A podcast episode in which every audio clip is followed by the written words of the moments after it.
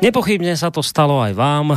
Práve ste skončili nejaké dôležité osobné jednanie alebo pohovor, no odchádzate z neho s vedomím, že mohol dopadnúť ďaleko lepšie, keby, keby vás e, napadli tie geniálne vety, ktoré k vašej škode vás osvietili až teraz, keď už je po všetkom a nemôžete ich uplatniť, pretože jednanie či pohovor sú už skončené.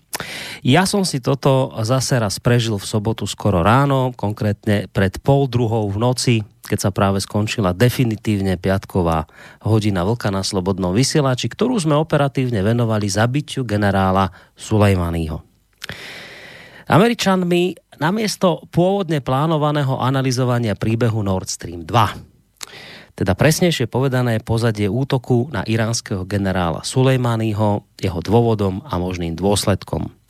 Není pochyb o tom, že ide o akt štátneho terorizmu a že USA prekročili týmto činom ďalšie medzinárodno-politické tabu, rešpektované svetovými veľmocami, najmenej od roku 1945, teda zabíjanie vládnych predstaviteľov suverených štátov z rozhodnutia vedenia nejakej konkrétnej krajiny.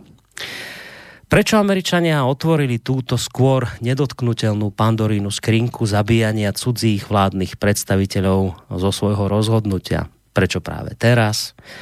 Prečo sa prvým cieľom stal práve Sulejmány? Čo má byť pre americké vedenie finálnym výsledkom tejto konkrétnej akcie? Čo si od toho slubujú, keď hrozí, že vypukne naozaj veľká vojna? Vedľa ktorej bude afgánske ťaženie alebo druhá vojna v zálive vypadať ako chlapčenská hra na vojačikov.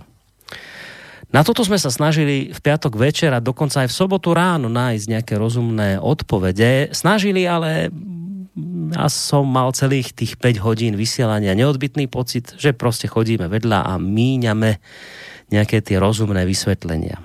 Skrátka, to, čo sme nachádzali, bolo polovičaté, neusporiadané a nemalo to dostatočnú logiku. A ledva bola relácia ukončená, dostavil sa onen efekt, ktorým som tento článok uviedol. Svitlo mi. Uh, ako by to mohlo byť? Prečo Spojené štáty zabili Sulejmányho práve teraz? Čo by im to mohlo priniesť a prečo riskujú možnú veľkú vojnu?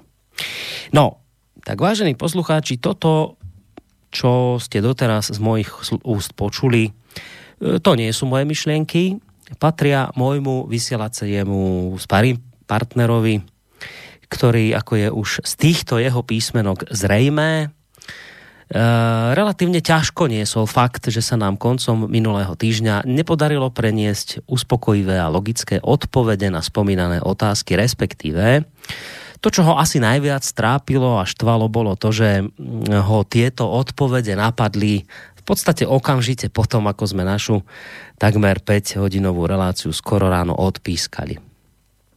A v tomto smere musím priznať, že naozaj nezavádza, lebo mi okamžite po skončení relácie prišla od neho SMS správa s textom, že ho asi tak dve minúty po odpískaní nášho zápasu v úvodzovkách e, napadlo uspokojivé vysvetlenie, prečo toto všetko Američania vykonali a čo tým sledujú a k tej e, správe pridal takého naozaj, naozaj, naozaj smutného smajlíka. A tak som si povedal, že ja dnes vlastne urobím jedno také malé vysielacie kúzlo. To kúzlo samozrejme nerobím často a aj to aj z toho dôvodu, že to kúzlo je veľmi vzácne a nesmie sa zneužívať. Uh, možno ste si všimli, možno nie, my sme tu dnešnú reláciu vôbec nezačínali uh, tradičnou zvučkou. No to z toho dôvodu, že uh, sa vlastne žiadna nová relácia nezačína. Pretože my vlastne dnes po použití tohto môjho výnimočného kúzla v podstate len plynulo pokračujeme v rozhovori, ktorý sme pred týždňom museli na chvíľočku prerušiť, lebo už bol naozaj pokročilý raňajší čas. Takže to teraz vlastne v praxi znamená si toľko, že sa žiaden onen spomínaný povestný pohovor alebo jednanie neskončilo a tým pádom ani nie je dôvod na smútok, že na ňom nezazneli podstatné informácie, pretože iste zaznejú dnes, keď budeme v tejto našej relácii pokračovať. Tak takéto vysielacie kúzlo som tu dnes vyčaroval. Hádam som ním aj potešil môjho smutného parťáka, ktorý teraz ešte, ale bude chvíľku musieť počkať. Ja ho ešte teraz nemôžem hneď privítať, pretože ako iste uznáte, po takmer 5 hodinovej relácii z minulého piatka, ktorá dnes vlastne plynulo pokračuje, si ale už naozaj potrebujeme na chvíľočku oddychnúť. Musíme si dať takú krátku hudobnú pauzu, lebo 5 hodín je skutočne dosť a po tejto hudobnej pauze budeme teda v našej relácii pokračovať ďalej. Ja som si na tú hudobnú pauzičku vybral dnes takú peknú elánovku novú, ktorá nás myslím viac ako vhodne naladí na pokračovanie tohto nášho extrémne dlhého vysielacieho maratónu.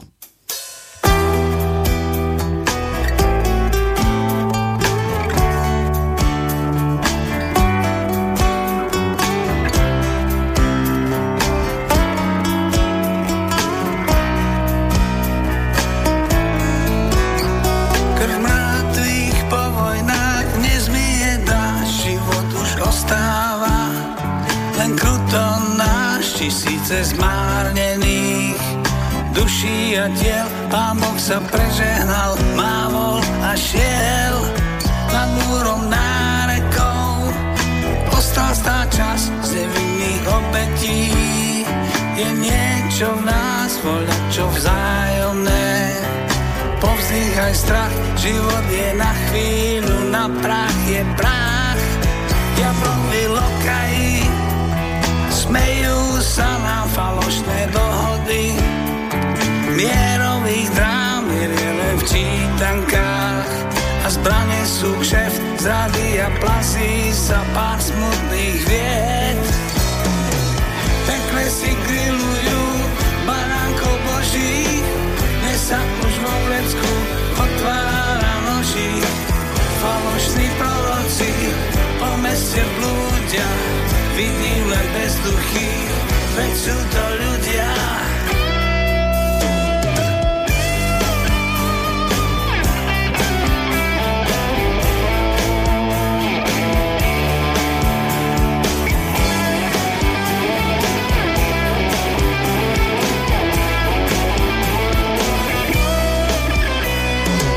Kašlite na hádky, na nože slov, veď nie je nad lásku tak žite s ňou, stačí len obzrieť sa.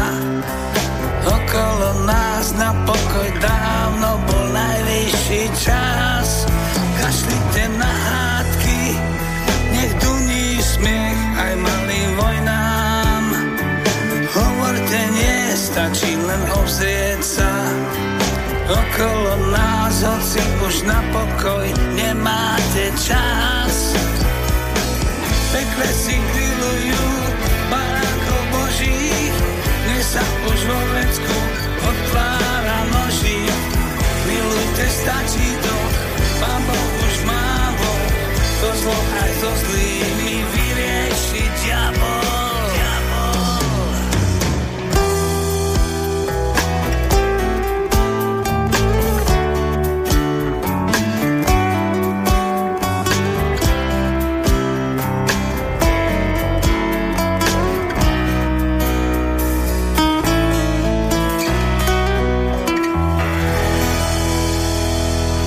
Takže po hudobnej prestávočke môžeme pokračovať ďalej v našej relácii. Tému samozrejme poznáte, o tej sme si už hovorili, bavíme sa o Iráne, o tom všetkom, čo sa tam udialo v súvislosti e, s nedávnym zabitím generála Sulejmányho. Nemusím to pripomínať, veľmi dobre to viete. Idem v tejto chvíli zistiť, či máme stále vočka na Skype od toho piatku minulého týždňa. Počujeme sa, vočko, si tam? Jsem tady, Borisku. Dobre. A celý týden jsem se od Skypeu ani nehnul. No, tak... Dobrý večer tobě. Dobrý večer samozřejmě všem našim posluchačkám a posluchačům Slobodného vysílače, ať už jsou na země kvůli kdekoliv. A jestliže to Borísek pojal takhle, tak se musíte smířit s tím, že právě posloucháte nejdelší relaci v dejinách slobodného vysílača. Ja dokonca začínam uvažovať nad tým, že ju tak dáme do archívu, že my to ani nerozdelíme na dve relácie, ale len túto dnešné, toto pokračovanie vlastne prilepíme k tej pôvodnej a normálne, že bude najdlhšia relácia, to bude 10 hodinovka. To málo kto aj dá tú reláciu. To, tí, čo si to dopočúvajú v jednom kuse, tak dostanú od nás nejaké špeciálne ocenenie najvytrvalejších poslucháčov. No, e, áno. Tak. Cenu, cenu Fidela Castra, protože ten mluvil asi pri asi 15 hodín kuse. no, dobre, to by sme sa tým možno mohli inšpirovať, ale tak e, samozrejme od toho piatku už nejaký ten čas prešiel, poslucháči mohli pozabudnúť, že v prípade, že sa chcú do tejto našej relácie zapojiť, tak tak samozrejme môžu urobiť.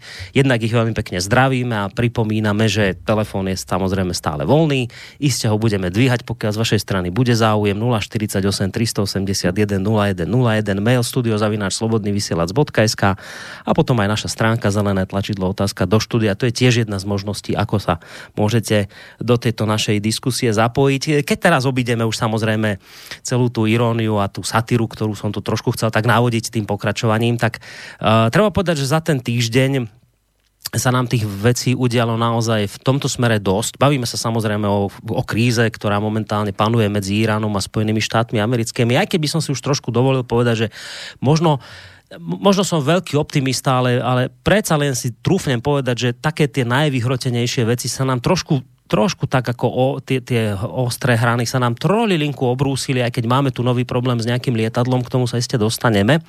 Ale uh, za ten týždeň sa toho naozaj udialo viac uh, a Uh, treba povedať, že ty si skutočne potom po tej relácii vlastne hneď na to napísal uh, nie len jeden článok, ale vyšlo ich u teba na kose viacero a do tých článkov si zakomponovalo vlastne to, čo ti napadlo práve po tej relácii tesne po jej skončení Treba ale povedať, že tie tvoje následné články vznikali v priebehu času. Keď, sa, keď si ich písal, tak si samozrejme nemohol predpokladať dopredu a predpovedať, čo sa bude diať ďalej.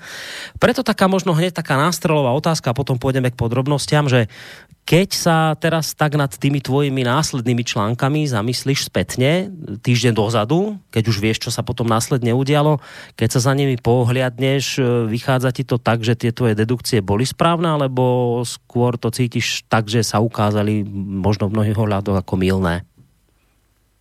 Borisku, eh, možný jsou oba dva výklady. Já samozřejmě zůstanu u toho, u, u toho pro mě příznivějšího, že milný nebyli. Já vím, na co narážíš. Narážíš na to, že já jsem, eh, já jsem eh, v tom článku, který, kterým jsem řešil eh, v podstatě tu poslední relaci, tak jsem uvedl dva možný důvody. Přesně tak. Proč Trump jednal, nebo proč dal rozkaz k, k té vraždě, protože řek, to už říká i Karel Schwarzenberg, jo, mm. že se jednalo o vraždu. Takže proč bychom to slovo nepoužili? Ten první důvod, ten byl, že zkrátka chtěl zvýšit tímhle eh, brutálním útokem svoje šance na znovu zvolení prezidentem.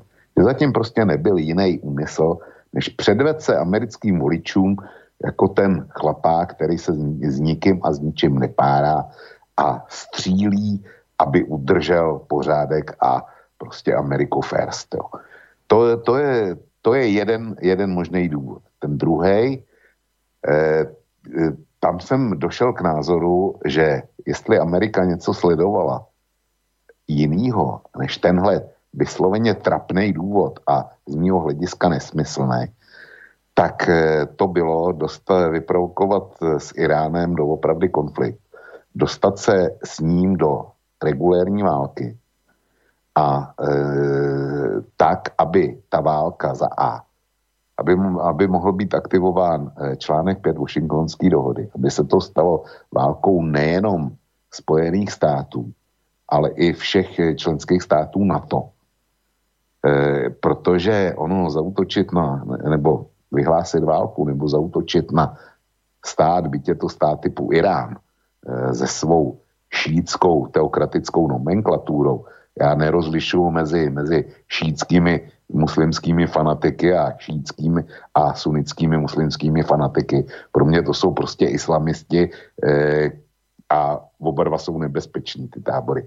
Zkrátka, ale eh, útok na ně bez širší mezinárodní koalice, to si myslím ne proto, že by američani potřebovali silově, ale potřebují ji jako krytí.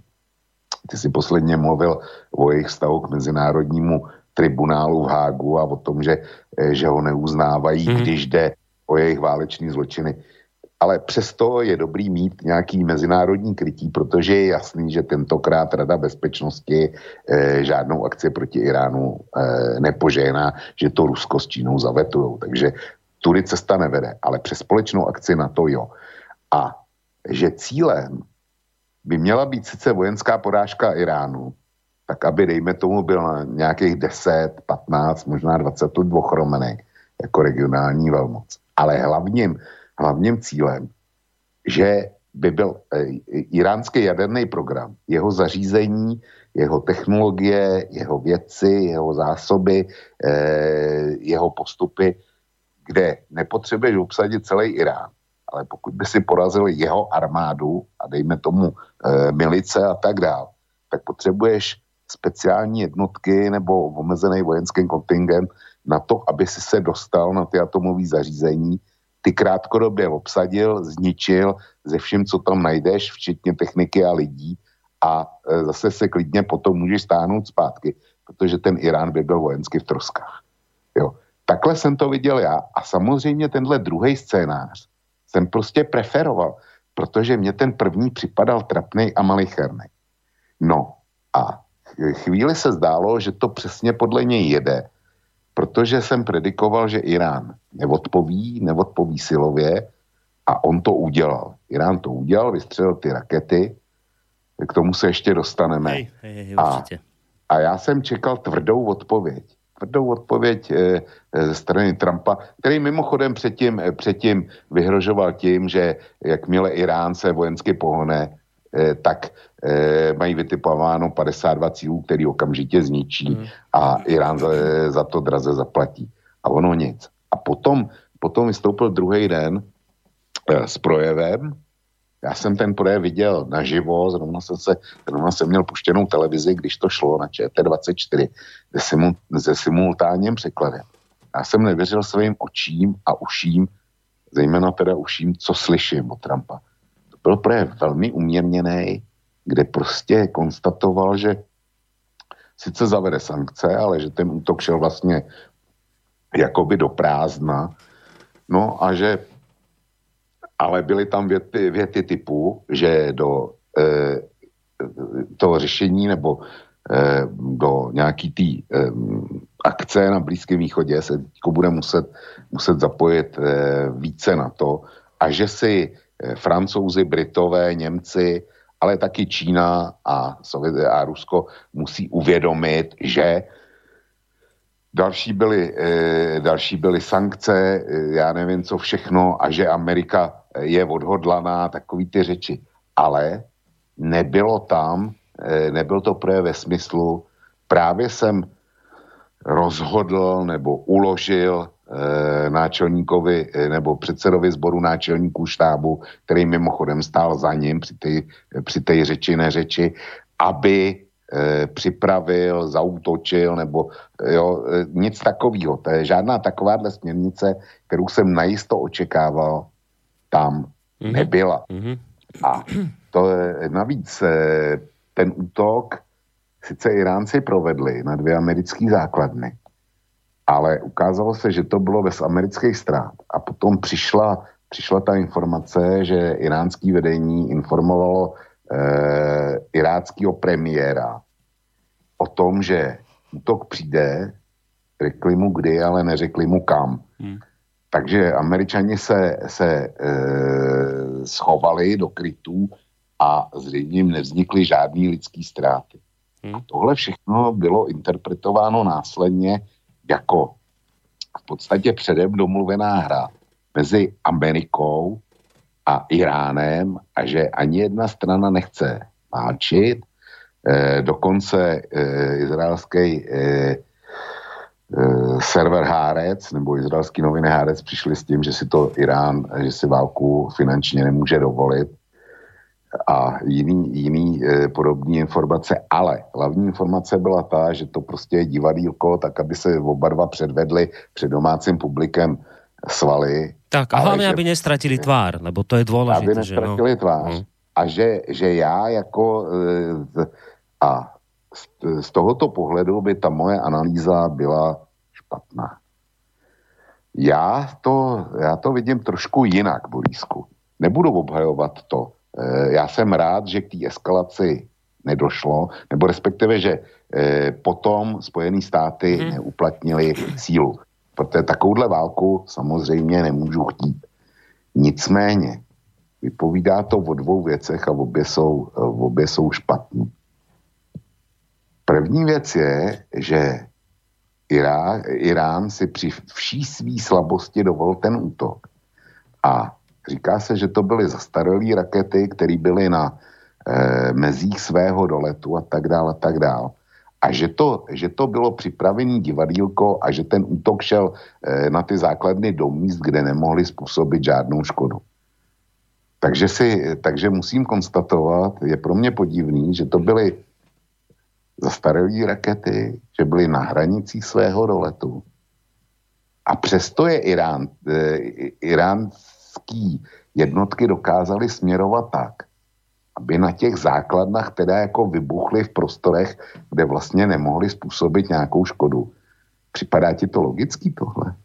Navyše ešte len k tomu doplním, že zámerne použili tento starý typ rakiet, ktorý Američania mohli pohodlne sledovať na svojich radaroch a zámerne nepoužili, lebo že už v minulosti používali modernejšie rakety, ktoré je ťažké až tak e, jednoducho sledovať a zachytiť. Takže zámerne boli použité rakety, o ktorých Američania vedeli, ktorým smerom letia. Plus dnes vyšla informácia, že myslím dánsky vojaci boli o tomto útoku informovaní 6 hodín pred, dopredu teda spojeneckí dánsky vojaci vedeli 6 hodín pred tým, ako sa tento útok uskutoční, že niečo podobné bude. Bolo tom informovaný Irak. Čiže no, no logicky, no logiku to dáva len vtedy, keď, keď jednoducho to vnímaš cez optiku toho, že sa dohodlo, že toto bude naša reakcia, aby sme my nestratili svoju tvár. Len, len takto mi to dáva logiku. To já se ale nedovedu nějakou komunikaci v tomto smyslu mezi, mezi Iránem a Spojenými státy představit. Tá komunikácia mala ísť, čo som čítal ja po linke, Irán, Irak a Irak mal potom ďalej posúvať tieto informácie Spojeným štátom. Já vím, to je, to je, to je pravda, ale přesto, přesto si tuhle komunikaci, že by to takhle Iránci záměrně chtěli, neumím představit, ale já poukazuju na něco trošku jiného. Říkám, zastaralý rakety. Na, na radarech můžeš sledovat, odkud ta raketa je vypálená, podle balistické křivky dopadnou, nebo eh, spočítat, kam to asi tak dopadne. To můžeš, ale ale rozhodně to nemůžeš eh, spočítat, eh, já nevím, s přesností 100 metrů nebo 500 metrů. A jak říkám, byla to, eh, byly to údajně zastaralý typy raket a na hranicích svého 800 kilometrového doletu.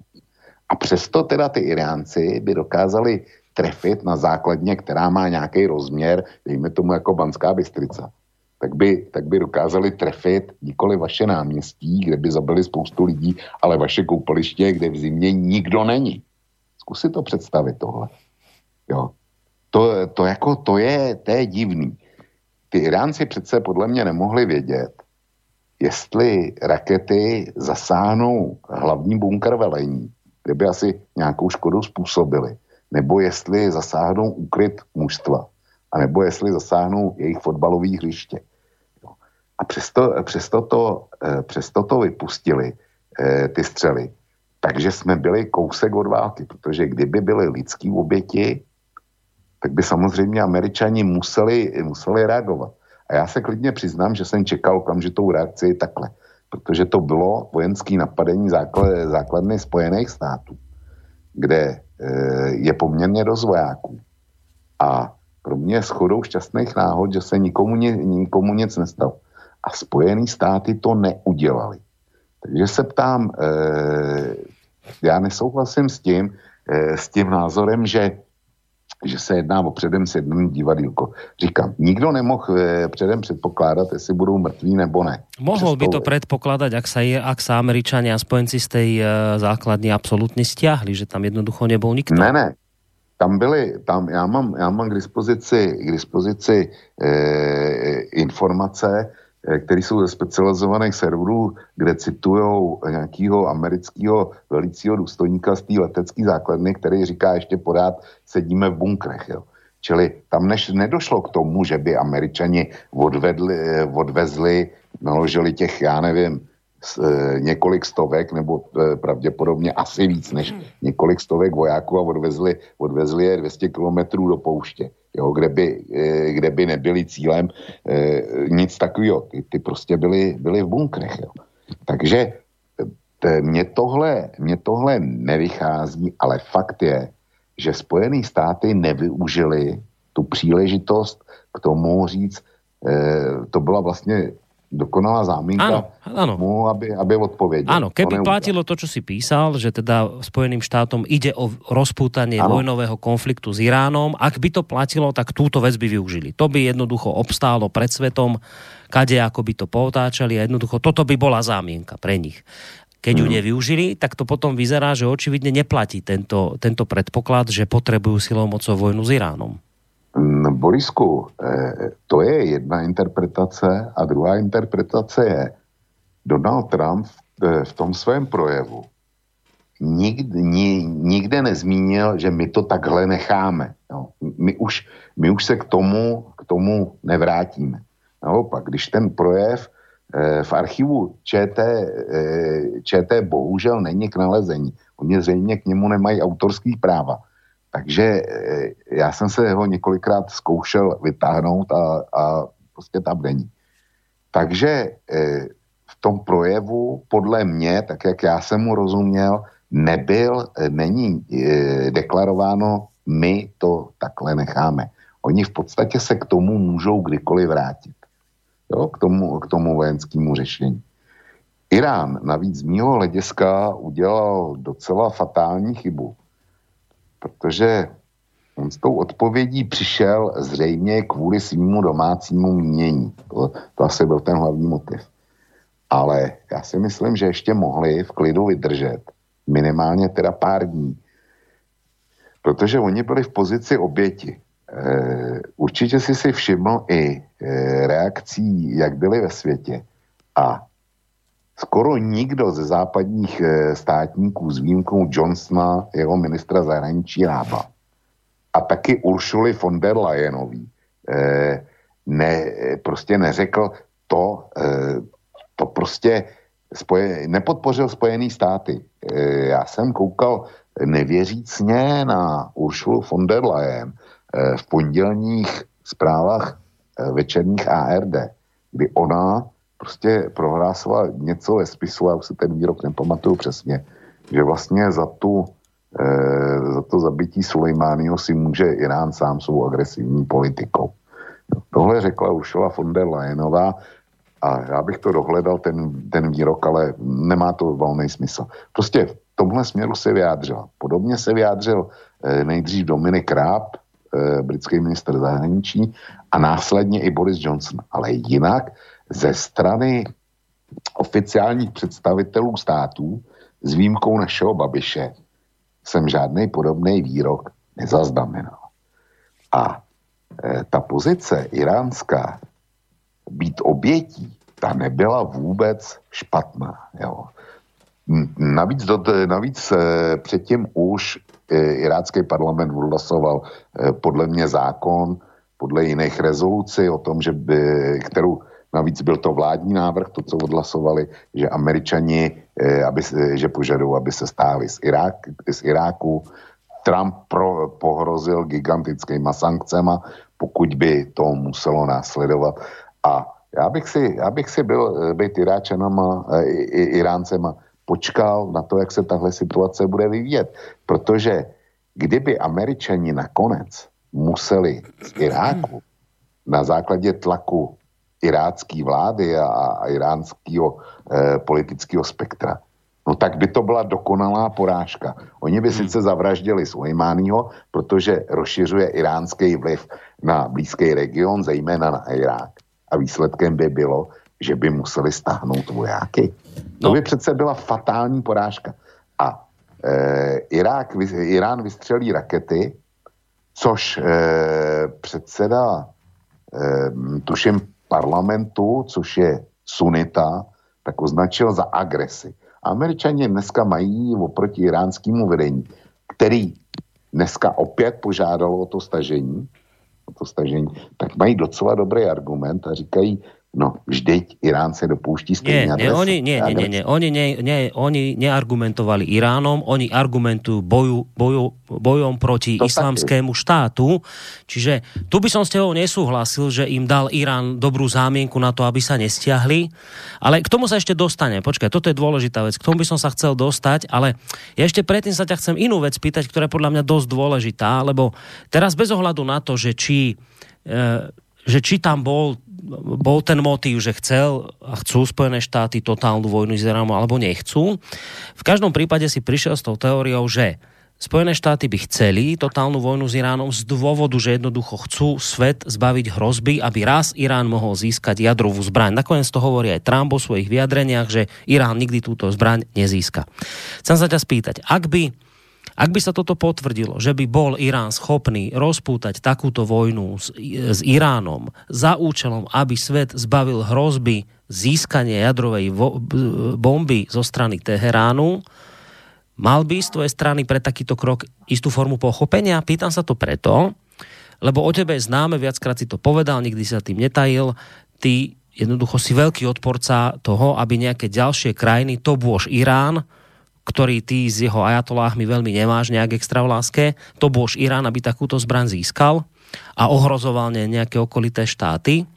Ale zase na druhej strane si aj človek, ktorý e, bol proti jadrovej dohode, ale keď bola jednostranne zrušená Spojenými štátmi, tak si hovoril, že to nie je správny krok. Preto sa pýtam, ak by Trump takýto zámer naozaj mal, a chcel by naozaj a bol by ochotný rozputať aj totálnu vojnu s Iránom len preto, aby jednoducho Irán raz nezískal jadrovú zbraň, bol by si ochotný do istej miery so Spojenými štátmi a s takýmto krokom Spojených štátov súhlasiť? Eh, pokud se rozdělím na dvě, eh, na dvě polovičky nebo na dvě části, tak ta racionální, která, která preferuje logiku, eh, která je technicistní, tak tahle část eh, by jednoznačně Trumpa podpořila. A pak máme, eh, pak je ta část emoční, dejme tomu. A se prostě dlouhodobě americká politika, speciálně na Blízkém východě, vůbec nelíbí. To je jedna šílenost za druhým. Ale eh, na přímou otázku přímá odpověď. Kdyby Trump sledoval odstranění hrozby získání atomové zbraně šítským islamistickým vedením, tak eh, bych ho podpořil v tomhle. To, to je pro mě racio. Ra, eh, má to přidanou hodnotu ve smyslu toho, že bych si myslel, že země koule, kde iránský ajatoláhové nemají prst na jaderném knoflíku, tak takový svět já považuji za daleko bezpečnější než opačný případ. Aj keby si sa k takémuto svetu dopracoval veľkou nespravodlivosťou v mnohých ohľadoch. Napríklad, lebo to zabitie Sulejmányho ako, ako zámienka na vyprovokovanie vojny nie je veľmi spravodlivý dôvod. Zabití Sulejmányho byla ne, neobyčejná blbost, hloupost, idiocie. To, to prostě to, eh, Borisku, oddělme dvě věci. Oddělme, eh, eh, oddělme dejme tomu, znemožnění zisku atomové bomby, fanatiky typu Chamenejí a, a podobní a oddělme zabití, zabití generála Sulejmányho.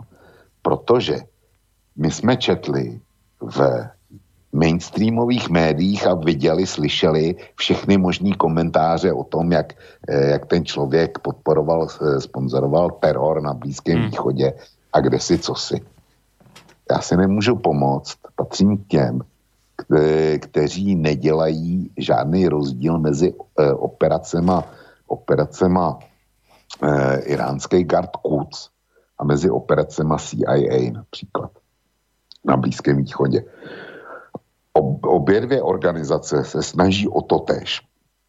O e, posílení vlivu své mateřské země v daném regionu všemi prostředky. To takhle je.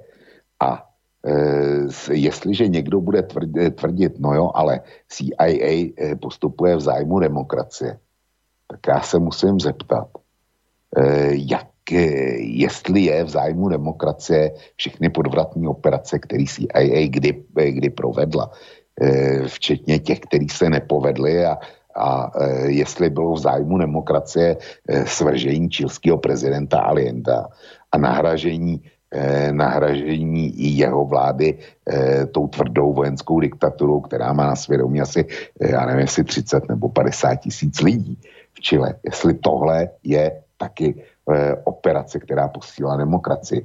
Já se domnívám, že nikoliv. A takových věcí bychom, bychom mohli najít, eh, najít no.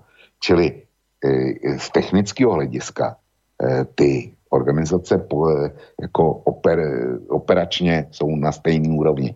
Nicméně, nicméně američani překročili eh, v posledních dvou dekádách několik dřív nepředstavitelných eh, pravidel, které ve světě platily od roku 45. Začíná to v roce 99, kdy prostě eh, začali bombardovat bez vyhlášení války Srbsko a otrhli od něj provincii násilím od něj otrhli jeho integrální součást Kosovo a vytvořili z toho nový stát. A tím, eh, tím pádem porušili základní pravidlo neměnosti hranic, tak jak v Evropě vznikly eh, v roce 1945. Eh, a pak se diví, že došlo, došlo k obsazení Krymu. Jo. Neuvěřitelný. A to je jedna věc. Jeden markant. Druhý markant, ten, ten je v souča- ten právě je spojený se Sulejmánem. To byl první případ, kdy nějaká země zavraždila oficiálního představitele jiné země, který byl na návštěvě třetí země. Agrese na cizím území proti oficiálnímu státnímu představiteli. Dříve naprosto eh, nemyslitelný. Nejenom to, případ Sulejmányho a e, se, docházím k tomu, o čem mainstream zásadně ne, neinformoval, je ještě speciální v tom, že Sulejmání vlastně fungoval jako parlamentář v daném okamžiku. Ten e, nebyl v Iránu proto, aby tam e, v Iraku. Nějaký, e, pardon, v Iráku, v Iráku proto, aby tam e, plánoval nějaký akce svých jednotek KUC. Ale irácký předseda vlády prohlásil, že přijel na jeho pozvání a přijel proto, že prezident Trump kdysi požádal iráckého premiéra o to, jestli by mohl zprostředkovat dialog mezi Iránem a Saudskou Arábí, dvěma zásadními nepřáteli v regionu. Irácký premiér se toho ujal, nějakým způsobem to začal aranžovat a poslední vývoj byl takový, že Saudové jeho prostřednictvím poslali do Teheránu dopis a generál Sulejmání přivezl iránskou odpověď, kterou měl předat iráckému ministerskému předsedovi, aby ji dodal eh, do Riádu, Saudům. Jenomže eh, do dopisu můžeš napsat určitý věci, protože je to oficialita, která potom je v archivu a může být kdykoliv vytažena. Ale takovýhle dopisy z pravidla jsou doprovázeny ještě ústním poselstvím, který zaznamenáno není ale má být druhé straně tlumočeno, předáno, protože jsou to všelijaký vysvětlující záležitosti, které jsou eh, skoro stejně důležitý jako ten oficiální obsah z dopisu. A to právě byla úloha, úloha generála Sulejmáního. Prostě on byl v daném případě v tom okamžiku parlamentářem. Tak jako v normální válce, když někdo někomu sděluje třetí straně, jak si vezme tyčku, na to pověsí bílej prapor, a jde vyjednávat. A přesně ve stejné pozici byl generál Sulejmání, takže američani z mýho hlediska zabili parlamentáře. Což je v eh, civilizovaném chápání eh, zločin, váleč, válečný zločin. Já jsem nečetl, že by si tohodle někdo, někdo povšiml, tohle drobného detailu. Parlamentáři se prostě nezabíjejí. To je t- třetí překlo- překročená červená linie. Ale do toho přišla i historicky čtvrtá. A to bylo, když v týdnu, tuším ve středu, američani dali na vědomí světu a především teda iránskému ministru zahraničí, že ho nevpustí na území Spojených států, tak aby mohl v New Yorku eh, jednak eh, před, stanovisko svý země celému incidentu v Radě bezpečnosti a aby tam mohl argumentovat. Když se zakládala Organizace spojených národů někdy koncem roku 1944 a debatovalo se o sídle této organizace, tak se tehdejší státy, který, eh, který to zakládá, zakládající státy, tak se dohodli na tom, že to budou, eh, že OSN bude sídlit ve Spojených státech, v New Yorku, protože Amerika byla tenkrát zcela nespochybnitelným symbolem svobody. A Amerika se na základě toho zaručila, že vždycky bude garantovat volný vstup představitelů členských států do Organizace spojených, eh, spojených národů, ať bude vztah Spojených států ke konkrétnímu stavu, jakýkoliv. A dokonce i v době největšího napětí mezi, mezi Sovětským svazem a Spojenými státy, tak mohl Nikita Chruščov eh, přijet na valný schromáždění, tam zout botu a, a eh, mlátit do pultíku, aby podpořil své argumenty, jo, což, je, což je zdokumentováno. Totéž mohl, eh, mohl přijet Che Guevara a tuším, že snad i Fidel Castro, ačkoliv Spojené státy eh, vyhlásili tvrdý embargo a, a američani nesměli na Kubu a Kubánci samozřejmě do Spojených států, ale oficiální kubánští činitelé do OSN přijet mohli a směli, směli tam mluvit. A tentokrát se poprvé stalo, že minister zahraničí nějaký země do těch Spojených států nemohl. Tyhle čtyři věci, když si dáš, když si dáš dohromady, tak zjistíš, že vlastně dneska mezinárodní právo neplatí. Že eh, už teda jsme zase ve stavu někdy ze středověku, nebo, nebo ještě, ještě zelených barbarských dob, kdy, když jsi byl dost silný, tak si se nemusel ohlížet vůbec na nic. Mm. Na žádný pravidla, na žádný smlouvy, na žádný dohody. No. A přesně, přesně v tomhle jsme. A teďko nám budou vykládat, že Sulejmání byl terorista a proto ho mohli odstřelit.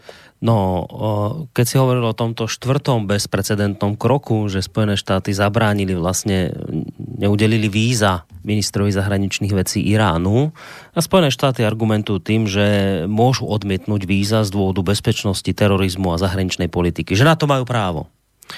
No ale to bola ich reakcia, však môžeš k tomu niečo povedať, ale mňa toto, no, toto vše, no, však nech sa páči, povedz a potom ešte to rozšírim, no, tú otázku. Tak, eh, Umí si představit, eh, jako já bych si uměl představit, že, že výzum do Spojených států bude odmítnuto, pokud by tam jel náčelník iráckého generálního štábu. S tím bych problém ne, neměl, nebo šéf tajní služby. Ale, ale ministr zahraničí, to mám brát vážně, že, te, že ten jel do Spojených států připravovat nějaký teroristický útok. Dobre, vieš, ale môžu, on, oni môžu argumentovať, však Irán tam má stáleho zástupcu pri OSN, takže jeho názor bude vypočutý tak či onak. Ne, Borisku, to je úplně stejný, jako kdyby, e, zkoušel si představit identickou situaci ve Spojených státech, že je pře, trestní pře před e, americkým soudem. A jedna strana tam má toho, toho nejlepšího, nejkvalifikovanějšího právního zástupce, ten hájí její stanovisko. A druhá strana na základě rozhodnutí té první strany, která tam má toho kvalifikovaného zástupce, tam nesmí poslat, eh, dej, dejme tomu, prokurátora, místního prokurátora, protože ta první strana s tím nesouhlasí. Takže tu při bude muset vést náměstek místně příslušného prokurátora. Já vím, že to neříkám úplně, úplně jasně, ale... Ale je to zrozumiteľ, že nejaký druhotriedný, zkrátka, ja? hej, človek, ako v, v zmysle odbornosti, že nie je to tá kapacita, tak. to mohla byť. No, rozumiem tomu.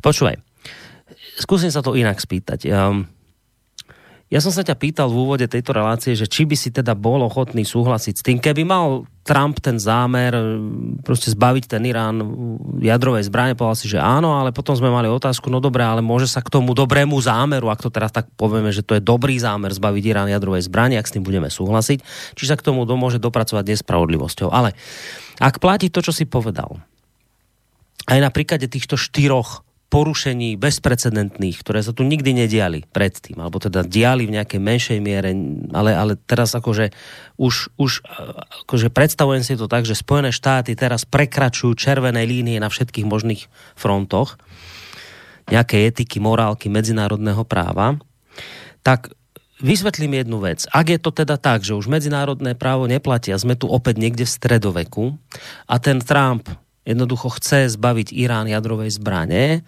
prečo on jednoducho neurobí to, že povie otvorene. Spojené štáty americké sú momentálne najsilnejšia krajina na tejto zemeguli, majú najlepšiu armádu na svete, najsilnejšiu. My sme sa rozhodli pre zabezpečenie mieru na tejto zemi, že jednoducho Irán ideme obrať o jeho ambície vyzbrojiť sa jadrovou zbraňou. Nebudeme hľadať na to žiadne zámienky, nebudeme robiť žiadne podlé atentáty ani nič podobné. Toto je náš zámer a za týmto účelom začíname vojnu s Iránom. Prečo je problém to takto povedať ľuďom a nie je problém na druhej strane takto markantne evidentne a, a drzo prekračovať nejaké červené čiary a porušovať zaužívané pravidlá. Prečo jednoducho sa to už nerobí takýmto spôsobom? Na drzovku, napriamo, ale aspoň úprimne. No, e, protože si to Trump nemůže dovolit. Kdyby to, co se říkal, ten, ten postup je jasný, logický a každému srozumitelný. Nicméně narazil by velmi tvrdým způsobem v kongresu. Stačí se podívat na to, eh, co eh, se stalo dneska, tuším, ve sněmovně reprezentantů. Ano, dnes, dnes. Eh, kdy, kdy byla odhlasovaná rezoluce sněmovny reprezentantů, že Trump s výjimkou mimořádných případů, to znamená, kdyby byly napadeny americký e, síly v oblasti bezprostředním velkým útokem, takže nesmí zautočit na Irán. E, čili s vyhlášením války by musel souhlasit kongres.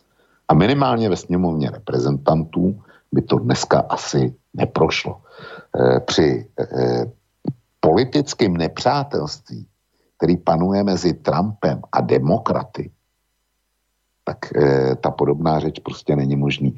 E, není možná. A to je podle mě e, celý důvod. ne, počkaj, nerozumiem, že, že on to nemôže povedať takto napriamo, lebo by mu to, lebo by mu to neprešlo v kongrese, keď by povedal, kongresu, že... Áno, a prečo, keď, po, keď by povedal, demokrati... že chcem zbaviť Irán jadrovej zbrane, ktorá ohrozuje židovský štát, tak na to by kongres počul, nie? No já si myslím, že ne. E, podívej se na pozici Trumpa, jaký má na vyhlášení impeachmentu, na, na to, jak mu demokrati soustavně házejí klacky pod nohy. Ať, ať chce Trump cokoliv, tak demokrati na všechno říkají ne. A dneska přijali rezoluci, která mu v podstatě v něčem takovým brání. No, e, tá nič jo. neznamená, lebo tá by neprešla. On, ako to má v snemovni reprezentantov to dnes prešlo, ale potom to ide kam? My nemáme tento dvojkomorový systém. Ja do, Sená, do Senátu. No a tam by to ale neprešlo, lebo tam majú jeho republikáni väčšinu, čiže táto rezolúcia nemá šancu na úspech. No, tak to onak? je otázka. To, to zatím nikdo neví. Pravdě, e, máš, je to pravděpodobný, ale s jistotou to nikdo neví. Protože včera byla e, v kongresu Eh, byl nějaký briefing, kam byli přizvaní eh, pouze někteří, někteří kongresmeni. Ale eh, měli, měl, měli si vyslechnout ministra obrany, šéfku CIA a šéfa Pentagonu. A ti měli, jo, a ministra zahraničí, a ti měli předložit pádný důvody, tajný důvody navíc, pro který bylo nutné zlikvidovat Sulejmány. A e, republikánský senátor e, Lee z, e, z Utahu, tak ten e, to okomentoval, že tak špatný briefing ještě nezažil. A že s nima zacházeli jako s balejma klukama a zolkama, který mají pouze si vyslechnout a nesmí se, eh, co se jim sděluje a nesmí se na nic zeptat. No opaku, republikánský senátor ze státu Utah a konstatoval, že to takhle ne a že bude hlasovat e, pro tu rezoluci demokratů. Že takhle, takhle se sebou zacházet nenechá. A že, ne, že nebylo sděleno vůbec nic, že to bylo naprosto bezobsažné. A e, ještě v tom materiálu, který jsem čet, četl, tak bylo o něm napsáno, je to z, tuším německý NTV, e, e, tam bylo napsáno, že senátor Lee se nikdy neprofiloval jako Trumpův oponent. Že prostě to byl normální republikánský eh, kongresmen, lojální, bezproblémový a najednou, najednou je v téhle pozici. Čili eh, velmi pravděpodobně to dopadne, jak si říkal. Ale zcela jistý to není. Hmm.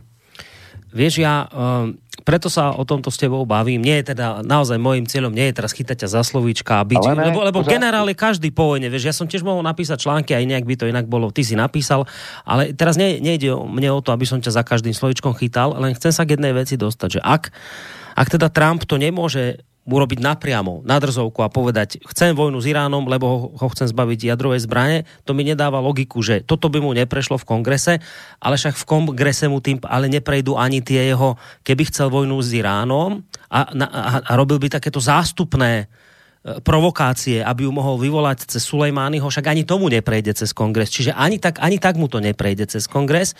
Preto ja si dovolím povedať, že podľa mňa a, a potom aj na základe toho, aké boli ďalšie udalosti toho vývoja, že vlastne Trump nakoniec nereagoval na tie balistické, na tých 13 striel vystrelených Iránom. Mne toto všetko skrátka z toho vychádza po poskladaní týchto čiastočiek do jednej skladačky tak, že Irán v skutočnosti vojnu, e, Trump v skutočnosti vojnu s Iránom nepotrebuje, nechce, to, že by chceli Irán zbaviť jadrovej zbrane, o tom sa môžeme baviť, ale nie, nie som si celkom istý, že je ochotný, alebo že by chcel kvôli tomu vyvolať vojnu. Mne to skrátka vychádza ďaleko viac na ten prvý dôvod, ktorý si spomínal v tom svojom článku po relácii. A síce, že celé toto, tento humbuk, ktorý Trump spustil, je proste čiste len a len o tom, že sa blížia prezidentské voľby a potrebuje pred svojimi voličmi vyzerať ako tvrdý chlap, ktorý keď niečo povie trestne po stole, tak to tak urobí. A teraz navyše môže ešte veľmi pekne pracovať s tým. Vidíte, ja som tresol po stole, zabil som druhého najvyššieho predstaviteľa Iránu a oni si nedovolili nám nič urobiť. Ešte aj ten útok, ktorý spravili, veď počúvajte, povedzme si úprimne, my sme boli dopredu informovaní. Ten Irán sa nás tak bojí, že nám dopredu povedal, že sa niečo udeje. A teraz navyše, však ako povedal aj na tej tlačovke, Irán, niečo v tom zmysle parafrázujem ho, že že, že však Irán vidieť, že sa nejak tak ako začína umúdrovať. Čiže mne to proste z tohto všetkého teraz, po tom týždni skôr vychádza proste tak, že toto je ťažký predvolebný krok Donalda Trumpa a že tu sa v skutočnosti nejedná o to, že by chcel bojovať s tým Iránom. Než na tohle odpovím, tak se vrátím e, ještě k tomu, co, o čem byla řeč. Ta e, rezoluce sněmovny reprezentantů ta neříká, že Trump nesmí, nesmí použít násilí proti Iránu. Ta říká, že ho použít může, ale pouze tehdy, když bude proveden přímý útok na, na americké jednotky. To je jedna věc. A druhá věc je, že si to musí do 30 dní nechat potom schválit od kongresu. Čili ten, to možné použití síly tam, tam je. Jo. E, to kongres nezablokoval. Takže tohle, tohle by zafungovalo a v podstatě Iránci mu tím útokem dali ideální záminku k tomu. Prostě to byl útok na americký vojáky a že nebyli mrtví pod je podle mě velká náhoda. I přes to varování. Tak eh, tu možnost měl a nevyužil. Proto máš, eh, dneska se mi jeví taky, že to, na co se mě ptáš, je bohužel pravda ale to je, eh, že teda celý ten eh, atak na Irán a speciálně zabití Sulejmányho opravdu slouží pouze jako podpůrný prostředek pro znovu zvolení prezidenta Donalda Trumpa. Ale jestliže to je pravda takhle, a myslíme si oba v tuto chvíli to, to též, tak je to naprosto děsivá zpráva pro svět. Protože říká několik, eh, eh, několik věcí o Donaldu Trumpovi a těch lidech, kteří kolem něj dělají americkou politiku. Sdělení číslo jedna je, že Donald Trump, proto aby byl zvolen prezidentem, s klidným svědomím nechá zabít člověka.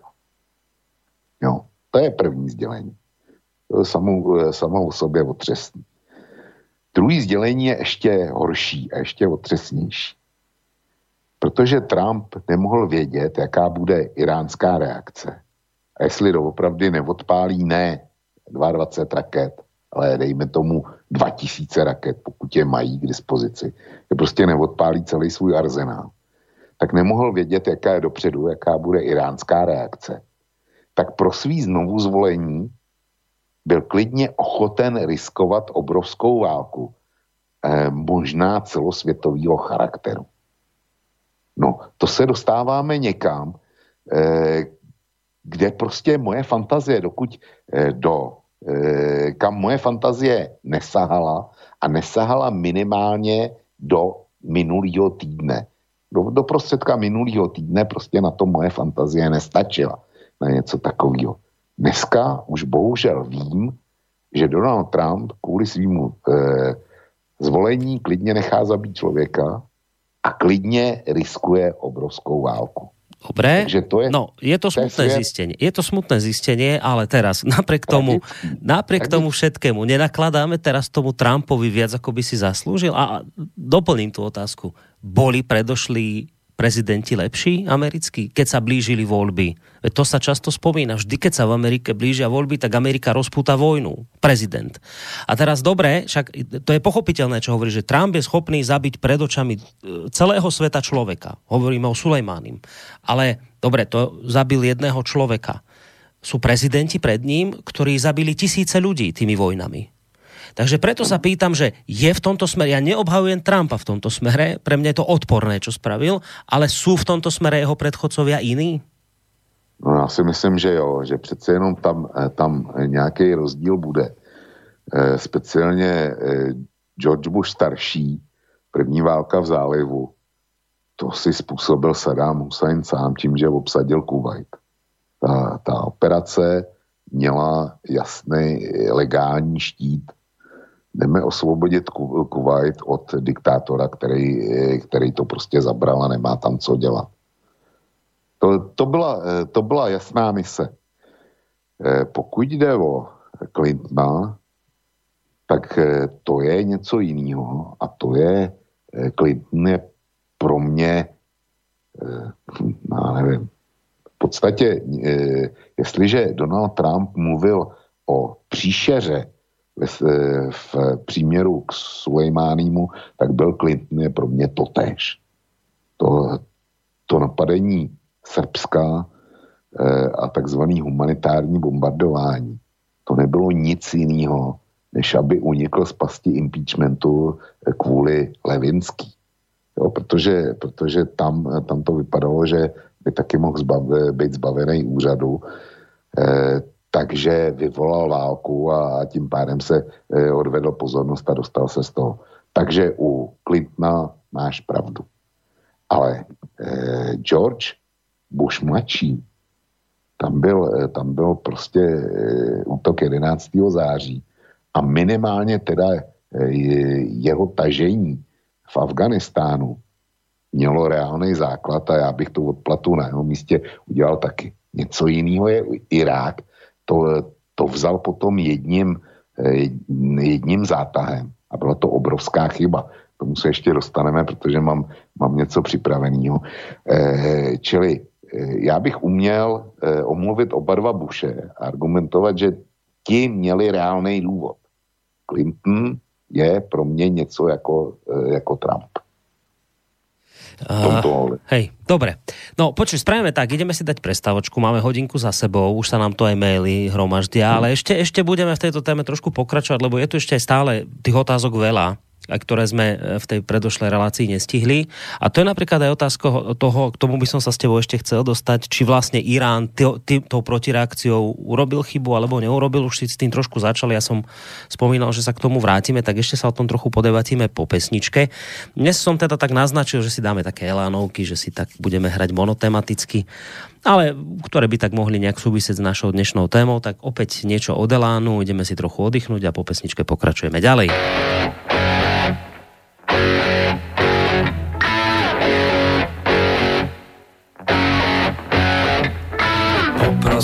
Som aniela, tak skoč mi po pivo. Pánu Bohu do oblakov nemám palivo. Nemám sily bojovať a zrušil by som hneď Tých hajzlov, čo za slušným ľuďom skásli celý svet. Poprosil som aniela, no ten sa iba smial. Keď som sa mu lepšie prizrel, ženský zadok mal tak som ho tam potľapkal, že išiel okolo. Zmizli spolu do oblakov, viac ich nebolo. Pane Bože, prečo nemám takú moc? Aby som to všetko zmenil, mám už toho dosť. Zastavte kolo toč, len žiadnu paniku. Veď všetko je to na slušnejšie na fíku. Zastavte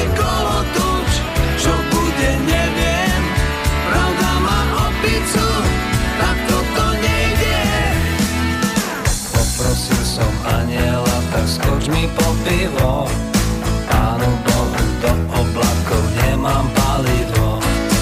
Nemám sily bojovať a zrušil by som hneď. Tých hajzlov, čo za slušným ľuďom skásli celý svet. Ten aniel bol diabol, dal mi zvláštnu moc. Aby som to všetko zmenil, mám už toho dosť. Zastavte kolo toč, len žiadnu paniku,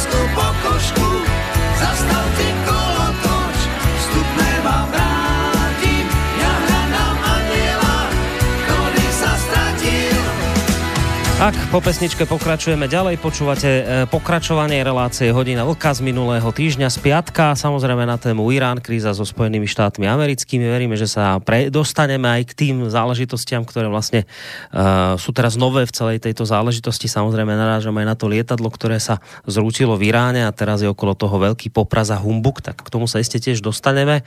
Vidím, že už nejaké maily chodia, ale ešte s nimi chvíľku počkáme, ale samozrejme písať ich môžete, dostaneme sa k, nimi o chvíľu, k nim o chvíľu adresa je studiozavinačslobodnyvysielac.sk môžete písať aj cez našu internetovú stránku, keď si kliknete na zelené tlačidlo otázka do štúdia.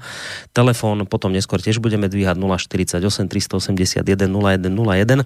Hovoril som, že sa pozrieme trošku na tú iránsku reakciu, ale ešte predtým, aby som nezabudol, lebo už by sme potom na to zabudli, keď sme sa bavili o tom, že, že, že prečo toho Sulejmányho vlastne zlikvidovali, ako k tomu došlo, veď to Vlčko nakoniec dnes popísal, že išiel s odpoveďou, od, e, ktorú išiel predať Saudom. Ale zaujímavé je, a toto treba spomenúť, že vlastne tento týždeň požiadali Spojené e, národy, teda OSN, e, Spojené štáty, aby teda im vysvetlili, prečo bol ten Sulejmany e, takýmto spôsobom zabitý.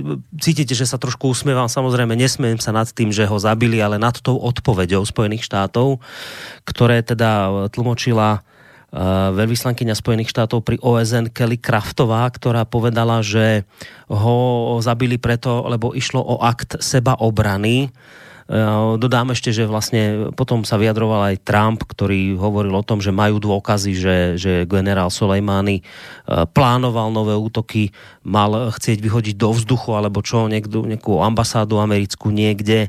Takže vlastne toto malo byť nejaké významné posolstvo určené teroristom, že jednoducho toto Spojeným štátom nebudú robiť. Ale tuto by som sa predsa len vočko rád pristavil pri tejto novej Orvelovčine. Ja ešte jednu novú Orvelovčinu mám pripravenú v tejto relácii, ale toto je toto máme novú vec po humanitárnom bombardovaní, tu máme čo to tu máme? Ako sa to volá? Akt seba obrany. Čiže ty útokom, ty, tým, že na niekoho zaútočíš... Útok, Borísku. Sebeobranný. Tak. Sebeobranný útok. To je, to je niečo. Ty, to, to je asi tak, že nie ako by to prešlo, lebo však Spojené štáty tie už dnes môžu aj toto rozprávať. Ja som len tak rozmýšľal nad tým, vieš, že som si tak predstavil takú analógiu, že ide po ulici nejaký, povedzme aj vrah, ktorý niekoho zabil a vieme, že je to zlý človek, ale že nič, nič, nerobí nik, nikomu, on tam proste ide po tej ulici a ty ho zastrelíš a povieš, a to bol vrah, ktorý kto vie, čo chystal, veď už v minulosti vraždil, tak ja som ho týmto útokom zabil v seba obrane. A teraz rozmýšľam, že či by ti to prešlo a predpokladám, že žiaden súd by toto neuznal ako, ako nutnú sebaobranu, keby ti ten dokázaný vrah vlastne nič nerobil, iba išiel po ulici, hoď vrah. Že to, u nás na súdoch by takéto niečo neprešlo. Aj viem, že keď e, proste sú také prípady, že niekto v seba obrane niekoho zabije, tak sa veľmi nutne a, a vážne posudzuje, že či, bol, či bola naozaj tá seba obrana nutná, či si musel dokonca, keď niekto na teba nôž vyťahne, či môžeš ho zastrieť. A také veci veľmi sa vážne posudzujú, čo je to vlastne seba obrana. Ale pokiaľ ide o takéto, že, že to spravia Spojené štáty, tak oni človeka zabijú, ako si to povedal, útočnou sebaobranou, či čo? U... Ne, sebaobraným útokom. Seb, sebaobraným útokom. To je, to ja, ako, musel som to aj dnes napísať na stránke. Jednu vec musím Spojeným štátom uznať, že oni sú v tejto Orvelovčine, ale že skutočne majstri. To je, to je niečo neuveriteľné, ako oni vedia dva oxymorony spojiť do jedného, do jedného významu, že to, toto mne proste pri tomto rozum prestáva nejakým spôsobom fungovať tak som aj čakal, že teda sa niekto ozve, že počúvate, ale že toto je už, akože ste prestrelili. A, a že nejak, nejak som nepočul, že by, že by niekto e, s týmto vyhlásením v OSN nesúhlasil, že by to teda niekoho pobúrilo, zo stoličky postavilo, že tak to tam povedali. A teda už poznáme ten dôvod a všetci sa s tým tak nejak uspokojili, mám pocit, že teda dobre, tak toto vyjadrenie, vďaka záň, že vieme, že ste to urobili v seba obrane, no tak príde mi to také dosť strelené. No, to nejenom tobě, to přijde, to přijde eh, absurdní eh, každému, kdo má eh, mozek v hlavě a není eh, demagogicky předpojatý. Hmm. Protože, protože známe vyjádření eh, různých činitelů českých, eh, vys třeba Lidovec Bartošek a, nebo, nebo předseda ODS Fiala a ono jich je víc, který, eh, který s americkým stanoviskem bezvýhradně souhlasí prostě zachovávají lojalitu spojenci největší. Ale ty jsi, to, ty jsi to popsal naprosto trefně. Já jsem měl připravený stejný, stejný příklad. E, stejný příklad jako ty o e, tom, že každá soudná země, co jich na, na země kouli dneska je, tak odmítá soudce Linče a odmítá to, aby někdo vzal takzvaně právo do vlastních rukou. Pokud to někdo udělá, tak s ním stát eh, nekompromisně zatočí, včetně spojených států. Tam prostě nikdo nemůže, eh, nemůže na ulici někoho zastřelit jenom proto, že má podezření, že eh, ho chce připravit o život, o majetek nebo něco jiného. Pokud ten čin nezačne. Pokud to prokáže jako akt sebeobrany v pořádku. Ale pokud ten, eh, ten čin není začat, pokud je, dejme tomu, ve stádiu úmyslu, tak nikdo přece nemá právo zabít toho druhého. To je jedna věc. Tady, tady se shodujeme stejně, ale on, ono to má ještě jiný rozměr. Donald Trump a ta americká zástupkyně v OSN tvrdili, že Sulejmání připravoval atentát na e, nějakou americkou ambasádu. Dobrá, já to vezmu jako bernou minci, tohle. Ale e, odůvodňovat tím zabití Sulejmáního, že připravoval, je technicky holej nesmysl. Protože jistě nikdo nebude tvrdit, že generál Sulejmání to připravoval tak, že by byl členem nějakého toho vražedního, eventuálně sebevražedního komanda, který by konkrétní nejmenovanou americkou ambasádu přímo napadl. Jo? Čili máš e, při, při, seobraně, e, při sebeobraně nebo při obraně ještě existuje institut nebezpečí z prodlení. To znamená, že když nezasáhneš hned, tak vlastně dojde k nevratní škodě. Kdyby tohle eh, hrozilo ze strany generála Sulejmáního, tak by musel být přímým atentátníkem a do toho eh, Bagdádu by přijel provést osobně atentát, nebo se ho nějakým způsobem zúčastnit. Pak dejme tomu, by američani mohli mluvit o tom, že hrozilo nebezpečí z prodlení a proto ho i s doprovodem museli okamžitě zlikvidovat.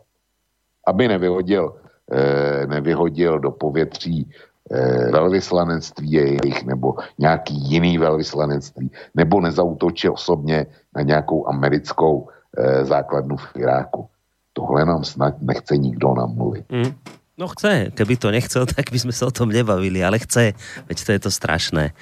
Um, hovorí to tak, že pred ušami celého sveta nájdu sa takí ako Stolterbank z NATO a podobní vami menovaní českí, tebou menovaní českí politici, niektorých, to, to zoberú ako bernú mincu. E, spomínal si dnes Karla Schwarzenberga, ten ma milo prekvapil tým, čo povedal. Úprimne vravím, že teda som to od neho nečakal. Ale to, k tejto téme teraz nemusíme ísť. Presunieme sa ďalej, lebo aby sme sa príliš nezdržiavali. Predsa len poďme ešte k tomu Iránu a k tej jeho reakcii. Už si teda to naznačil, hovoril si o tom, že ty si očakával, že Irán nebude reagovať že využije ten uh, takú tú pozíciu obete, ktorá jednoducho bola pre neho z mnohých ohľadov výhodná. Uh, ja na jednej strane teda dám do hry ten argument, že dobre, ale jednoducho Irán nemôže nejako stratiť tvár aj pred vlastným obyvateľstvom. Niečo urobiť musel a očividne to urobil spôsobom, že to bolo, a tak to hodnotia aj mnohí analytici, skôr ako také nejaké symbolické gesto pre vlastný národ a zároveň aj preto, aby ako tak celosvetovo nejako nestratil tvár. Na druhej strane ale teda hovoríš o tom, že no dobré, ale že týmto krokom vlastne sa pripravilo to, že tí Iračania teraz budú tlačiť na odchod Američanov z Iraku. To celkom nesedí, lebo práve dnes, ako si tiež už spomínal, iracký premiér Mahdi požiadal amerického ministra Pompea, aby vyslal do Iraku delegáciu, ktorej vlastne úlohou bude vypracovať nejaký mechanizmus odchodu amerických vojakov z krajiny. Ale zároveň áno, povedal aj to, že že on zároveň chce, aby odišli všetci, že aj Irán, lebo, to, lebo že jednoducho aj to, čo spravil Irán, tento bombardovanie jeho dvoch základní v Iraku, že to je tiež porušením suverenity. Ale zhrnuté, počiarknuté, Irán týmto útokom, o ktorom opakujem, dopredu informoval Irak, čiže Irak to vedel. Jednoducho, toto je dokázané, že, ich, že informovaní boli. Irán týmto nespôsobil tú situáciu, že povedzme Irak by si to teraz rozmýšľal a už by Američanov stiahnuť nechcel. Jednoducho e, Irán podľa mňa týmto krokom, e, touto odpoveďou nič nestratil. Irak naďalej trvá na odchode e, Spojených štátov, čo je pre Irán výhodné. A na druhej strane ten Irán, stále nemám pocit, že by nejakí svetoví lídry ho za to teraz išli zniesť zo sveta. Ja mám skôr pocit, že boli reakcie v tom zmysle, že tá odpoveď možno aj bola adekvátna, lebo pri nich neza, nezahynuli žiadni ľudia. Čiže nemám pocit, že by teraz ten Irán si to až tak veľmi touto reakciou pokazil. No ne, Borisku, reakce byly, reakce byly. E, já jsem zaznamenal třeba výroky německý e, ministrině obrany e, Annegret Kramp Karen Bauerový, která za to jednoznačně odsoudila Irán hned po tom raketovém toku a označilo ho za agresora. A ono jich teda bylo, bylo víc, ale tenhle si pamatuju. A to, ta úleva, ta přišla až po té eh, Trumpově tiskovce. Do té doby, do té doby měli všichni, eh, tak říkajíc, sevřeno, co se, co se bude dít. A tedy ta úleva přišla, přišla až potom. Jo. Že, že Trump eh, prostě nedal ro, rozkaz k útoku. Ale Irán nemohl vědět, jak ta americká odpověď bude vypadat. A já jsem byl eh, do poslední chvíle přesvědčený o tom, že zkrátka eh, Irán udělal přesně to, co američani chtěli a že nyní bude čelit e, válečným operacím. Když se to nestalo, to je jenom Trumpovo rozhodnutí momentálně. A Trump e, při tom, jak provozuje politiku, to rozhodnutí může kdykoliv změnit a vzít si k tomu jakoukoliv záminku. Takže e, notabene, ty jsi, ty jsi zmínil jeden důležitý detail. To je ta reakce iráckého premiéra dneska, kdy on říká, eh, američani pošlete delegaci, aby jsme eh, vyjednali váš odchod ze země. Ale říká, já chci taky eh, odchod všech jednotek. Což samozřejmě nemůže, eh, nemůže fungovat, protože šítský milice, který jsou na, eh, na Irán napojený, tam nejsou přímý iránský jednotky, nebo jestli, tak, tak jich tam nebude moc. Eh, v Iráku ale šítský milice jsou napojený na svý bratry souvěrce e, v Teheránu. A tohle, tohle prostě zrušit ty neukážeš a tím budou samozřejmě američani operovat. Notabene já než, než začala relace, tak jsem si ještě projel servery, z kterých čerpám takový ty, e, ty e, senzitivní informace a už jsem tam narazil na e, nějakou agenturní odpověď, která říká, že američani eh, ten irácký požadavek ano. jednoznačně ano. odmítli. Áno, to je... To je, to, ne, neodejdou. Áno, to je tá druhá Orvelovčina, ktorú mám dnes pripravenú pre teba. E, takto sa vyjadrila istá Morgan Ora, Ortagusová, jak sa to číta, to je jedno, že teda vláda Spojených štátov, budem citovať, odmieta požiadavku irackého premiéra, aby vyslala do Iraku delegáciu, ktorá by začala prípravu na odsun 2500 amerických vojakov z tejto blízkovýchodnej krajiny. A teraz ju citujem túto pani, počúvaj tú Orvelovčinu krásnu. Toto ešte nie, toto ešte také celkom, že môže byť, že akákoľvek delegácia vyslaná v súčasnosti do Iraku by sa venovala diskusiám o tom, ako sa čo najlepšie opäť prihlásiť k nášmu strategickému partnerstvu, nie, nie diskusiám o stiahnutí vojakov, ale o našom správnom, náležitom silovom pôsobení na Blízkom východe. A teraz počuje toto. Amerika, citujem ďalej túto pani, Amerika je na Blízkom východe silou za dobro. Chceme byť priateľom a partnerom zvrchovaného, opakujem, zvrchovaného, prekvitajúceho a stabilného Iraku. A dodala ďalej to, že e, Washington obhajuje pokračujúcu prítomnosť armických vojakov v Iraku tým, že sa zameriavajú na boj proti teroristickej organizácii Islamský štát. Čiže oni nehovoria o šítoch, ktorí hovoria o islamskom štáte. Ale teraz toto, tak tá, tá opäť, čo sme sa tu bavili o tom útočnej sebaobrane, že to je tiež krásne, že uh, my sme vaši priatelia, my sme tu silou za dobro, my sme vás prišli tu zachrániť od toho islamského štátu a my, pretože sme vaši priatelia a pretože si najviac ceníme vašu zvrchovanosť, my chceme, aby ste boli zvrchovaný štát, tak my vám teraz povieme rovno do očí, že my nikam nejdeme, ale pritom hovoríme o vašej zvrchovanosti. Ak Spojené štáty teda majú radi a chcú, aby bol Irak zvrchovaný štát, tak teda logicky zvrchovanosť znamená, že ten štát si rozhoduje sám o vlastných záležitostiach a keď niekomu povie, že v tej krajine je už nežiadaný a neželaný a má stade odísť, tak Spojené štáty, ktoré milujú zvrchovanosť irackého štátu, by sa mali zdvihnúť a mali by odísť. Ale Američania sú schopní povedať zase dva oxymorony v jednej vete. Oni sú za zvrchovanosť Iraku, ale oni nikam nejdú. Tak toto je opäť ako s tým presne to isté, že neviem, už by som sa opakoval, že zase mi proste rozum, ako sa, tu už teraz mám tie všetky závity zapárené, už sa mi dymí z hlavy, keď ja toto počúvam, takéto, takéto nezmysly, ktoré oni púšťajú a tvária sa pritom úplne vážne, seriózne. A teraz zase, prečo ma to najviac štve? Lebo nie tej sily v tomto svete a žiaľ Bohu ani v Európe, ktorá by teraz povedala niečo v tom zmysle, že predsa je to nenormálne, že keď niekto povie, že už si vašu prítomnosť tu nepraje, tak na základe takého a takého medzinárodného práva, toho a toho článku OSN a niečoho, proste máte zdvihnúť kotvy a odísť. Ale nie, naplňa sa presne ten scenár, o ktorom si hovoril pred týždňom, keď sme sa o tomto bavili, že jednoducho v žiadnom prípade si nevieš predstaviť, že by Irak jednoducho s touto jeho aktivitou u Spojených štátov uspel a že jednoducho, to už povedal pred týždňom, že Spojené štáty nikam nepôjdu. Chvíľu to vyzeralo, že by aj zdvihli kotvy, nejaký generál americký povedal, že odchádzajú a potom to hneď Bielý dom dementoval. A oni pred, zase raz, pred očami celého sveta povedia, že my nikam nejdeme, ale ešte aby to malo takú tragikomickú príchuť, tak istá pani nejaká Morgan, neviem aká, proste postaví pred kamery a niečo tam zašteboce o, o zvrchovanosti Iraku. Borisku, já k tomu nemám co dodat, protože ty si řekl všechno. Já bych to jenom opakoval a rozředěval, ale posluchačům vřele, vřele doporučuji, aby si vygooglili onu neblaze proslulou smlouvu o pobytu střední skupiny sovětských vojsk v Československu, která nám byla na sílu vnucena při o něch eh, moskevských jednáních, kam byly, une, kam, eh, prostě byly unesený eh, tehdejší českoslovenští představitele.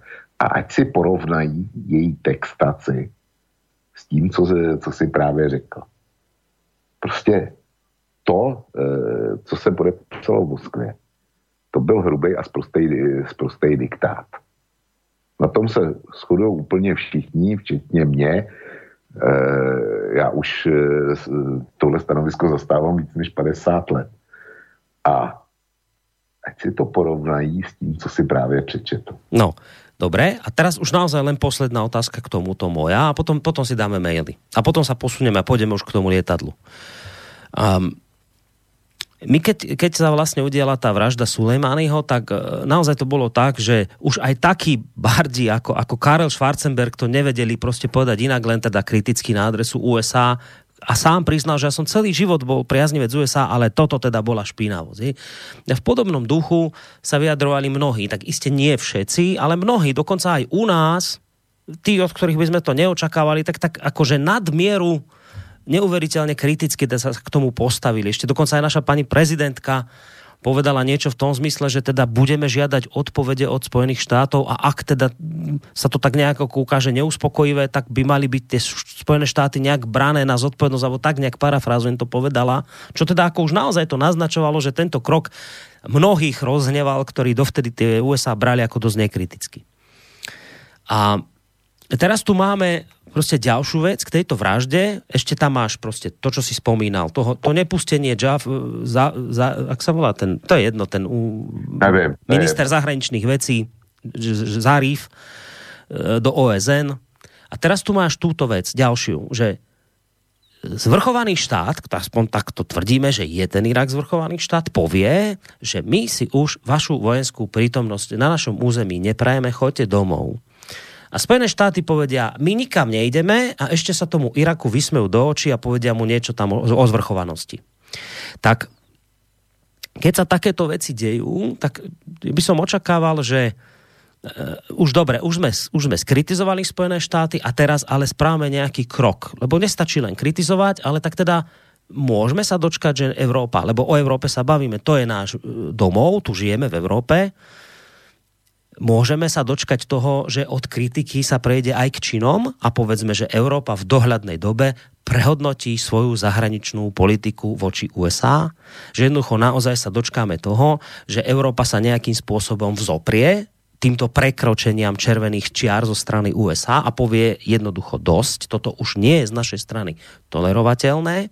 A začne si Európa konečne kreovať svoju vlastnú zahraničnú politiku, ktorá nebude brať ohľady na Spojené štáty americké a im sa podriadovať ich záujmom, ale bude v prvom rade hľadiť na svoje vlastné bezpečnostné, ekonomické a akékoľvek ďalšie e, záujmy na základe prekročenia týchto červených čiar môžeme podľa teba očakávať, že nejakým spôsobom to zatrasie tou Európou a niečo v tom smere aj konečne reálne v vzťahu k USA urobí, alebo budeme ďalej príveskom Spojených štátov?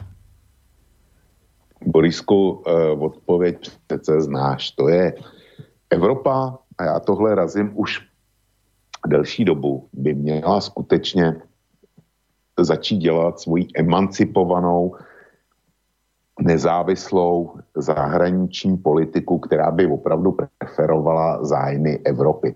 Prostě aby platilo vedle America First, tak aby platilo Europe First. Jo. A všem, kteří, kteří eh, nemají rádi Evropskou unii a eh, jak si vidí na ní jenom to špatný, tak já sděluju, že podobnou pozici by mohla zaujmout prostě vymezit se proti Spojeným státům, by mohla Evropa jako celek, ale rozhodně e, si to těžko může dovolit jakýkoliv jednotlivý stát. A je úplně jedno, jestli ten stát má velikost e, Slovenska nebo Německa. Což stavím do kontrastu, ale v podstatě vůči Spojeným státům jsou na tom e, ty evropské státy jednotlivě úplně stejně. Ale Evropská unie která má větší trh dohromady než Spojený státy, eh, která eh, je hospodářsky v podstatě stejně silná jako Spojený státy, tak to jako celek si může dovolit jim čelit, protože emancipace by určitě nezůstala bez eh, protireakce Spojených států. Akorát, že Evropanům se do toho nechce, protože mm, ten evropský, ten americký trh je prostě pro Evropu příliš důležitý a jeho ztráta, která by následovala, tak by způsobila nárůst nezaměstnanosti, omezení eh, daňových příjmů, já nevím čeho všeho. Ale ono by to nebylo, eh, prostě nebolelo by to jenom Evropu, bolelo by to i Spojený státy následně. Jo, akorát, že se do toho nikdo eh, z evropských politiků nepustí, protože, protože má před příštíma volbama chce být zvolený znova.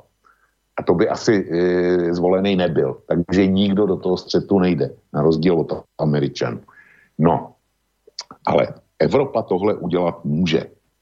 Ale e, jednotlivý členský stát rozhodně ne. Až budete nadávat Evropské unii nebo na Evropskou unii, tak si to, e, tak si to e, znova e, připomeňte.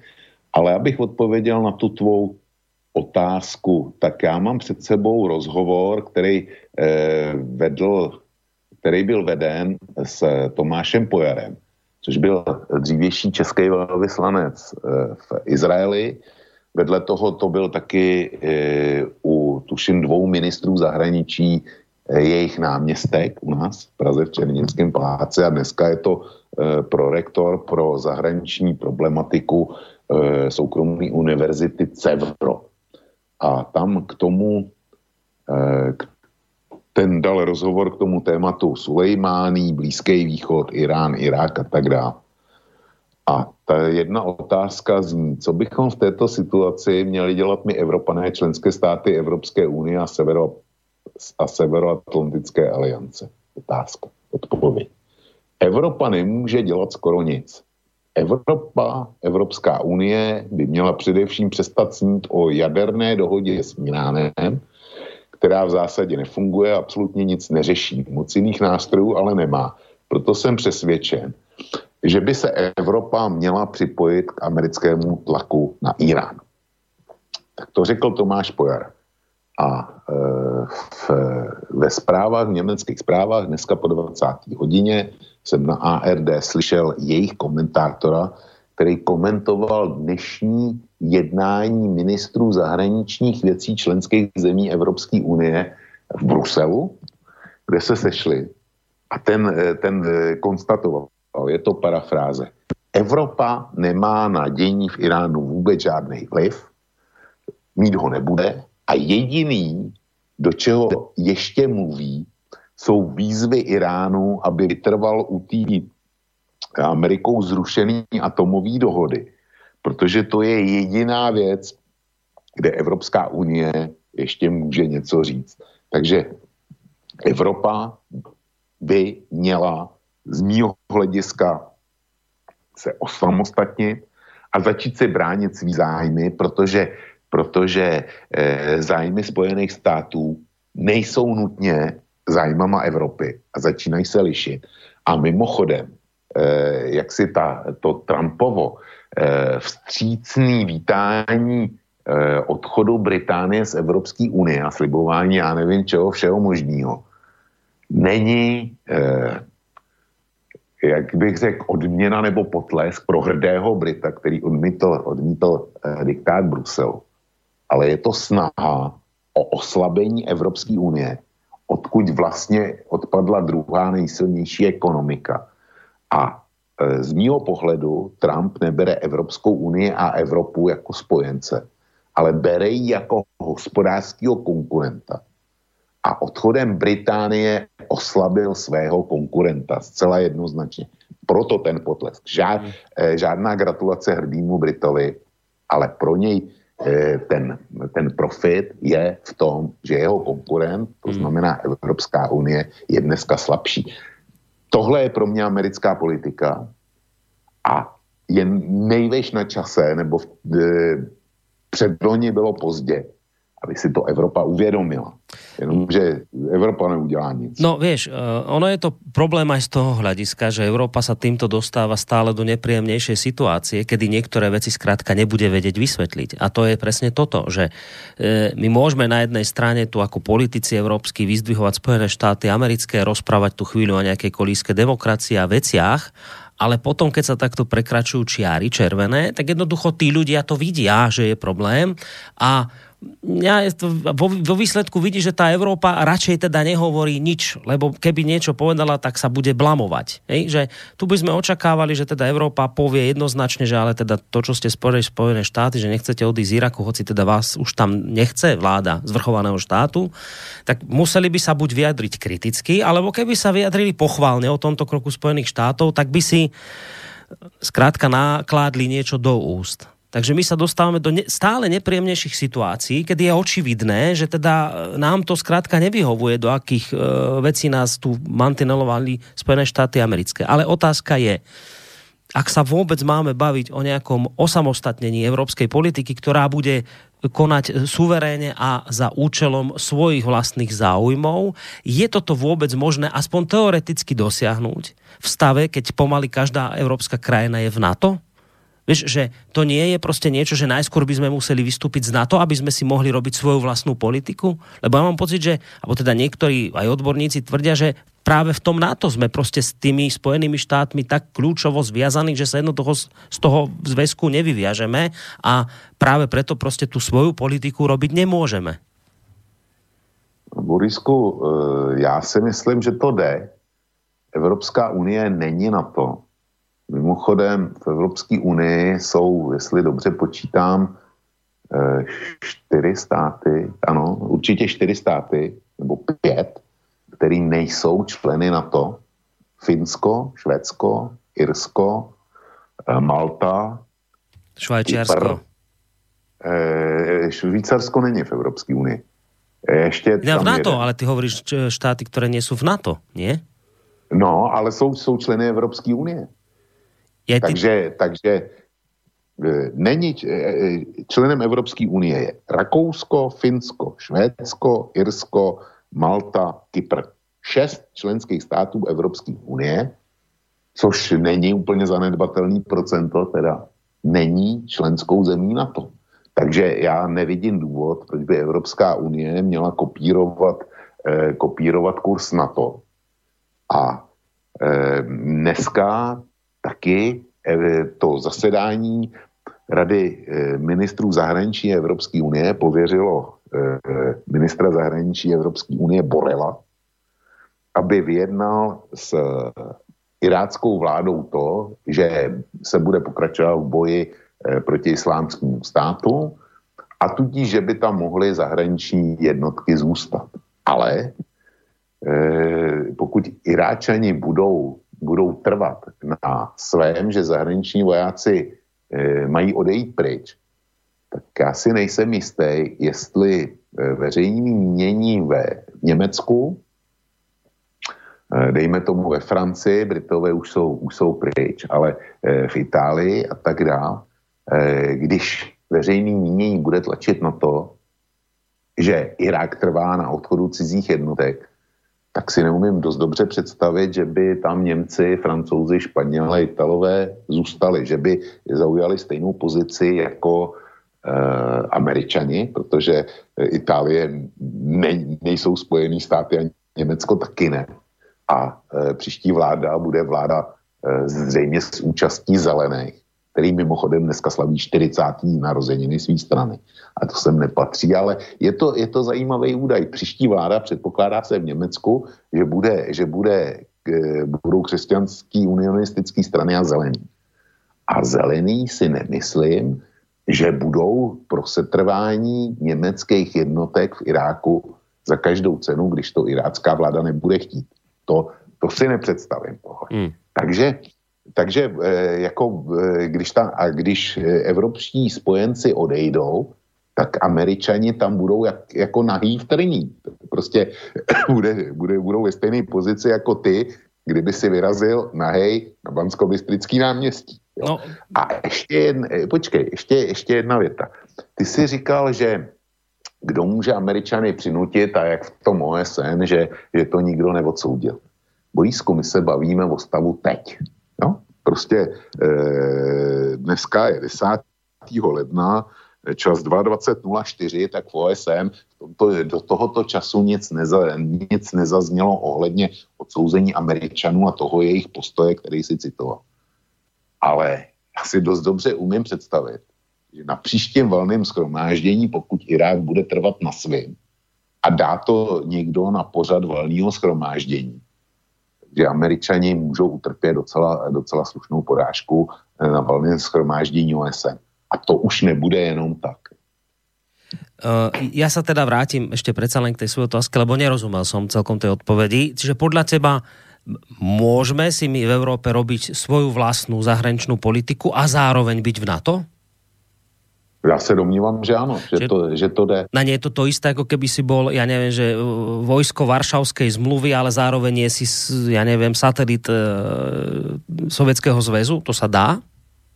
No, v, Varša- v Varšavské smluvě byly jenom sateliti Sovětského svazu. Tam nikdo jiný být nemohl. Ale my máme co dočiní s Evropskou unii, kde jsem spočítal, že z těch 27 e, členských států minimálně šest, možná jsem někoho přehlí, minimálně šest není v NATO. A proč by těch šest členských států Evropské unie mělo dělat politiku NATO? Já si to neumím představit. Prostě e, v mnoha otázkách tam, máš, eh, tam má každý členský stát právo veta. Někdy se hlasuje kvalifikovanou většinou. Tam by prohráli. Ale pokud by došlo na otázky, kde je vyžadován jednomyslný souhlas, tak tyhle státy to přece můžou zablokovat. A proč by pro boha Malta měla hlasovat pro, eh, já nevím, politiku Spojených států eh, v Iráku, že tam, že tam budou na truc irácké vládě. Proč by s tím měli souhlasit? Já se domnívám, že Evropská unie má možnost provozovat eh, v určitém rozsahu samostatnou hospodářskou politiku. No? Dobre, dobre. Odpovedal si mi na otázku. Ideme otvoriť kolo poslucháčských otázok. Ideme sa pustiť do mailov, ale samozrejme, ak bude aj nejaký telefonát, tak zdvihneme aj telefón. Potom po, po tých úvodnom kole otázok si dáme pesničku, ďalšie kolo otázok a potom sa dostaneme k téme lietadlo, lebo to je ešte dôležitá téma, ktorú dnes musíme rozobrať. Takže začíname tak, ako chodili tie maily od začiatku, od Michala. Ten uh, píše taký mail, milý mail, napísal ho hneď v úvode relácie, že Vlk je borec, byt připojen na Skypeu celý týden od minulého týdne, to je obrovský výkon. Takže ti pogratuloval, že tu od piatku vlastne na tom Skype si. No a zdraví, a teda veľa zdravia do nového roku nám želá a snad, že nebude teda žiadna veľká vojna. Takže to bol úvodný mail. Děkuju, byla to fakt hrozná dřina být týden na Skype a nedělat nic no, Dobre, tak ideme to teraz trošku pre, prekombinovať aj s mobilom, s telefónom, lebo máme niekoho na telefónnej linke. Dobrý večer. Dobrý večer, tu je Jozef. Uh, môžem aj ja sa vyjadriť niektorým tým vetem, ktoré dnes, dneska tu boli povedané. Môžete, jasné. Uh, pán, pán Vlk tam uh, spomínal o tom prípade, že uh, Sulejmany bol zabitý vlastne na inom území, ale ja nechcem teraz v tomto zmysle, aby to nechápal ako oponovanie, aj keď to mnoho tak berie pán Vlk, že uh, USA veľakrát v živote, alebo teda v svojej histórii likvidovali vodcov, alebo teda aj prezidentov, predstaviteľov cudzích štátov aj na ich vlastnom území, ale stalo sa aj taký prípad, možno si to pamätá, nie, možno isto verím tomu, že si to pamätá, že USA teda nejak s prižmúrením očí, alebo nevedeli to v úvodzovkách, keď Zina, čilská tajná služba, zabila na americkom území bývalého ministra zahraničných vecí Čile, tuším sa volá Letelier, alebo tak nejak. Takže a bolo to vlastne bez žiadnych sankcií, že by Američania voči Čile potom zavedli nejaké sankcie. Nepamätám na to. To je prvá vec, čo by som chcel povedať. Druhá vec je tá, keď e, teraz, neviem, však minule ste spomínali aj, aj Terezu Spencerovú a mne sa mári, že tento týždeň u nás zverejnil nejaký prieskum verejnej mienky v USA, kde, kde vysoké percento ľudí e, buď ani nepoznalo toho Sulejmaniho, ako iránskeho predstaviteľa a dokonca mnohí nevie ani nevedia, kde e, leží Irán, takže vlastne toto trochu spochybňuje to, čo tu bolo povedané, že bolo to kvôli e, svojim prezidentským voľbám. Keď takto vysoké percento Američanov ani nevie, o čo ide, tak v takom prípade pochybujem, že by to jemu, myslím, Trumpovi znovu zvoleniu. Myslím, to teraz momentálne nepotreboval. Po tretie, chcem hovoriť, vy ste hovorili o vojne medzi USA a Iránom, ale tam nebola spomenutá uh, jedna možnosť uh, a to taká, že prečo by USA sa neponížili alebo neznížili k tomu, že by navrhli mierové rokovania aj oficiálne, nemusí to byť len ticho diplomáciou, kde by navrhli, že vlastne stiahnu voči Iránu pod podmienkou, že Irán upustí vlastne od všetkých tých rokov, čo sa týka výrob jadrovej bomby, aj keď Irán to už xkrát verejne prezentoval a mohlo by to byť, byť fakt pod nejakú zaštitou a zahrnúť do toho samozrejme ešte aj širší región, vrátanie Izraela a vlastne zaangažovať tam aj Rusko, Čínu, respektíve všetky tieto mocnosti sveta. A po, myslím sveta, myslím, čo sú v Bezpečnostnej rade OSN. A posledný štvrtý bod, čo by som chcel povedať, pán Koron, ja som dosť smutný z toho, že ja som sa snažil volať neviem koľkokrát k vám a vy ste ma toľkokrát už ignorovali alebo bojkotovali, že ja som z toho smutný a volám aj preto, že chcem vám povedať, že už viackrát volať k vám nebudem, lebo som sklamaný z toho, že ma takým spôsobom, ako selektujete. Teraz možno budete namietať, že prečo. Ja teraz volám z iného mobilu, Takže možno preto, že ste nevedeli, kto volá, tak preto ste to dvihli.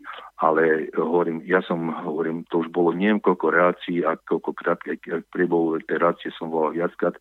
som dneska, ale takto všeobecne. A s tými to nedvíhali. Takže mám pocit, že má cieľenie eh, bojkotujte kvôli pánovi Vulkovi, lebo mnohokrát vystúpim aj trochu kriticky voči niektorým jeho názorom. Takže a ja hovorím, mňa, ja som niekedy mal, uznával som pána Vlka, ale som z neho čoraz viacej sklamaný, takže hovorím, aj kvôli tomu nebudem volať, aby to ste nechápali, takže ja mu len opomeniem, lebo mám pocit, že tie jeho proamerické a proizraelské, respektíve protiruské, protičínske postoje sú už dosť také evidentné. Tak vám ďakujem pekne. Majte sa. Majte sa pekne aj vy do počutia. Vlk iste prepáči, keď ho s reakciou obehnem. Len teda na to, čo teraz poslucháč hovoril, celkom to podľa mňa nesedí, lebo ja si telefónne čísla poprvé ne, neukladáme telefónne čísla si tu v telefóne, ktoré máme v štúdiu, vždy vidím len nejaké čísla. Ak si myslíte, že vaše číslo poznám, tak ste na omile. Takže to je prvá technická vec, že ja neviem, kedy mi vyvoláte z ktorého čísla, to po prvé. Po druhé, uh, ja mám pocit, že vás počuť často v reláciách a keby som vás nejako cieľene ignoroval, tak by sme vás asi nepočuli.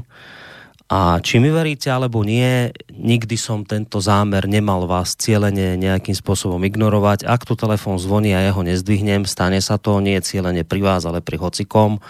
Keď teda napríklad host hovorí ešte, alebo proste si nevšimnem, že telefon zvoní, tak ho nezdvihnem. Nemusíte mi samozrejme tento môj argument veriť, ale ja viem, že je pravdivý a preto sa vám za nič z toho, čo ste mi tu vytkli, ospravedlňovať nebudem lebo ste ma krivo obvinili. V tejto chvíli naozaj krivo a z toho dôvodu ma ani nemrzí, že ste sa rozhodli už nám viacej nevolať, lebo ma to uráža, keď do tejto relácie telefonujete a rozprávate veci také, ako sme počuli teraz. Mám pocit dosť často z vašich telefónov, že vždy nejakým spôsobom si kopnete aj do vlka, pritom už som si všimol, že sa s vami naozaj snaží jednať celkom v rukavičkách a vy si nikdy nejak tak neodpustíte také podpichnutie vlka.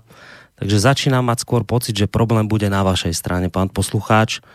To neznamená, že vám nebudem do budúcna dvíhať telefóny. Budem, ale otvorene hovorím, že ma nemrzí, že ste sa takto rozhodli, lebo ste ma v tejto chvíli škaredo a krivo obvinili a nie je to pravda. No ale to je len technická záležitosť. Borisku, a... já, se, já hned budu pokračovat, jestli dovolíš v tomhle směru. Eh, já bych chtěl panu Josefovi říct eh, jednu věc, že kdybych vytáhl deset relací náhodných hodiny vlka a myslím si, že i trikolory, takže bych tam vždycky našel vstup pana posluchače Josefa. To je první poznámka. Druhá poznámka je, že kdybych důkladně prověřil archiv hodiny vlka, tak bych tam našel jednu bolízku a ty si na ní vzpomeneš, když tě to teďko připomenu, kdy jsme vyzvali pana Josefa a ještě jednoho e, posluchače, který je taky nevidomý, jestli by společně nechtěli mít relaci pro stejně postižený spoluobčany na slobodném vysílači. Pan Josef a ještě jeden posluchač byli přímo vyzváni, jestli by byli tak e, laskavi a neujali se přípravy této relace, tak aby e, skupina stejně postižených na Slovensku měla e, svůj pořad na tomto rádiu. Pan, e, pan Josef, ten druhý posluchač, ten druhý posluchač, ten se ozval několikrát. Pan Josef se na tuhle iniciativu, pokud vím, nepozval. Nikdy. Takže kdyby měl pravdu, že je bojkotován, by ta výzva vůči němu nikdy nezazněla. Je mi líto, ale pan posluchač Josef eh, v tomto případě je naprosto vedle. A já nepůjdu tak daleko, abych jako zkoumal z jakého důvodu. Prostě e, mílí se, je to, je to dokazatelné. A jestliže mě předhazuje protiruský postoje, tak to je dost eh, zvláštní. Jestliže e, si pustí zítra ze záznamu tuhle relaci, tak nechť mi tam dokáže pro americký postoj. To, e, ať je tak laskav a něco najde, kde teda podporují Spojený státy v tom, co provedli v současné době v Iránu, v Iráku a vůči Sulejmánimu. To je všechno, co jsem chtěl k tomuto bodu. A chceš aj k tým ďalším veciam, ktoré spomínal, či ideme ďalej? Těm, těm dalším. E, o tom, že ve Spojených státech e, nechala či, čilská tajná služba zavraždit e, mm, Allendova ministra zahraničí, tuším se křesním jménem jmenoval Oscar, Oscar Leteliera, tak to slyším prvně, já tu informaci nemám, omlouvám se za to, nevylučuju, že to tak je. Pak tam, co bylo to za druhý, to nevím, to už si nepamatuju. A za třetí, Jo, za třetí, k tomu jsem se vyjádřit chtěl. A to mi vypadlo. Dobre, možno nás to napadne. Je, je, je, to škoda, protože to byla, to byla zajímavá věc a k tomu jsem se, eh, k tomu jsem se vyjádřit rozhodně, rozhodně chtěl.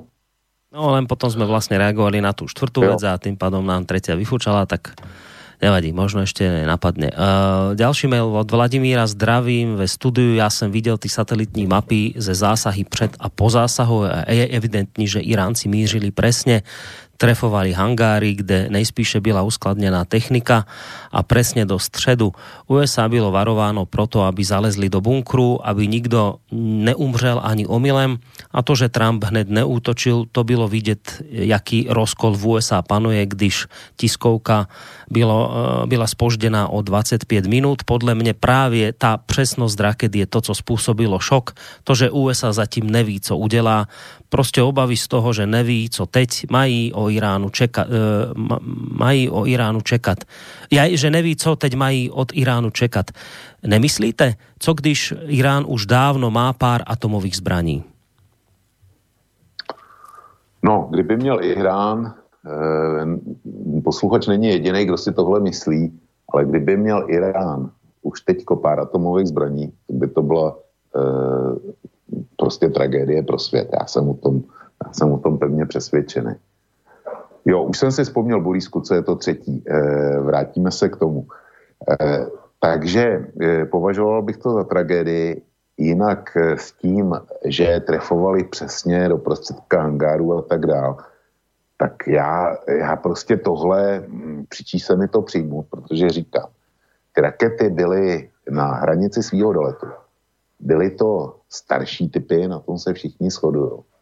A jestliže budu pálit na hranici rozstřelu, je to stejné, jako kdyby posluchač říkal, mám loveckou pušku, ta lovecká puška e, dostřelí dva kilometry a potom říkal, a já na tu, e, na tu vzdálenost e, trefím pěti korun. A Iránci to předvedli. Takhle to pro mě stojí. Prostě ty rakety zase, e, zasahovaly na hranici svého doletu. A já si neumím představit, že by trefili hangár, jo. Že by byli tak přesní, že trefí hangár. Tohle, eh, tohle mi nejde technicky dohromady a že američani byli v krytech, protože tu informaci měli v pořádku. Ano, američani byli v krytech. Ale ty staré balistické rakety podobné přesnosti prostě nejsou schopní. Aspoň ne podle informací, které mám k dispozici. A teďko se můžu vrátit k tomu, co říkal, eh, na co jsem chtěl reagovat u eh, posluchače Josefa. To byla ta třetí záležitost, že Spojené státy můžou vyvolat jednání s Iránem o nový dohodě a že, to můžou, eh, že u toho můžou být v podstatě členové Rady bezpečnosti, on je vyjmenoval, a že taky Izrael a jeho atomový arzenál. Takže Izrael a jeho atomový arzenál rozhodně předmětem žádný dohody s Iránem nebude, už proto, že Izraelci na tohle nikdy nepřistoupí. Pro ně je to existenční životní pojistka a oni se jí prostě nevzdají. Ale od Izraele nehrozí to, že když nebude existenčně naprosto fatálně ohrožen, že by ty atomové zbraně použil. Zatímco u Iránu buď se teda bojíme, islámského fanatismu, anebo se islámského fanatismu nebojíme. Jestli se ho nebojíme, tak chápu, že eh, chápu argumentaci typu, když může mít Izrael, tak proč ne Irán? Jo, tak ji chápu. Jestli se bojíme islámských fanatiků, tak eh, Irán nikdy nesmí mít atomovou zbraň, protože u ní člověk neví, čí rukou skončí, nebo šťapný materiál pro výrobu takzvané špinavé bomby a tak dále. Čili tomu bychom se měli bránit. A pokud jde o tu, za každou cenu, a pokud jde o tu novou dohodu, Trump zrušil tu původní, kterou podepsal Obama a prohlásil, já chci s Iránem vyjednat novou dohodu, která jednou provždy zabrání tomu, aby Irán získal atomovou zbraň. Proto vyhlašuju sankce, proto vyhlašuju embargo a jistě by neměl nic proti tomu, aby tu dohodu spolu, podepsali přesně ty státy, které podepsali tou první. To už tady bylo a nefungovalo to, jak vidíme, aby se ta dohoda udržela. Takže rozhodující je jednání Spojený státy Irán, ale Irán říká, my za prvé žádnou novou dohodu podepisovat nebudeme, protože už jednu máme. Za druhý, dokud s Amerikou jednat nebudeme vůbec nějak, do té doby, dokud Amerika nezruší ty sankce, které jednostranně nedávno vyhlásila. Tohle by, chtěl, tohle by měl vzít posluchač Josef na vědomí tyhle informace. Tak. Dobre, môžeme ísť ďalej. Toto nebude otázka, len také jo. konštatovanie rýchle. Otázku nemám, ale chcem podporiť Vlka v jeho analýze jedným citátom. Generál Kutuzov, vojna s Napoleonom, nie je na svete armády, ktorá by porazila dvoch vojakov, trpezlivosť a čas. To bol mail od Petra. E, ďalej tu máme od Andrea. Na margo toho, čo bolo povedané, dodávam, atentát na Sulejmányho mohol byť fingovaný. Otázka. Keď teda zastaralé rakety trafili presne, čo mali, vybuchli bez škôd. Nikto nezomrel. Dohoda? Prečo? Američania odídu a Irán nebude pokračovať vo vývoji jadra. Úlohou Uh, úlohu proti ISIS prevezme Rusko, Trump splní, že stiahne vojská. Takto, takúto uh, nejakú predikciu dal Andrej a zřejmě ho zaujíma, čo si o tom myslíš. Já si myslím, že to je těžká konspirace a e, s, vidíme to, že američani odejít nechtějí, e, že by Rus, Rusko, pokud vím, jednalo e, s Tureckem a na žádost Turků, přečetl jsem si dneska, na žádost Turků pozastavilo e, ofenzívu v, severosyrské provincii Idlib. Takže já jsem si naopak myslel, že dojde k dohodě, že Rusové eh, dají volné ruce Turkům eventuálně v Libii, výměnou za to, že, že syrská vláda konečně dočistí Idlib. A ono to zatím vypadá, že ta dohoda bude přesně opačná. Jo, čili pro mě, to, pro mě je to spekulace a eh, řekl bych tomto okamžiku nepodložen. Mm-hmm.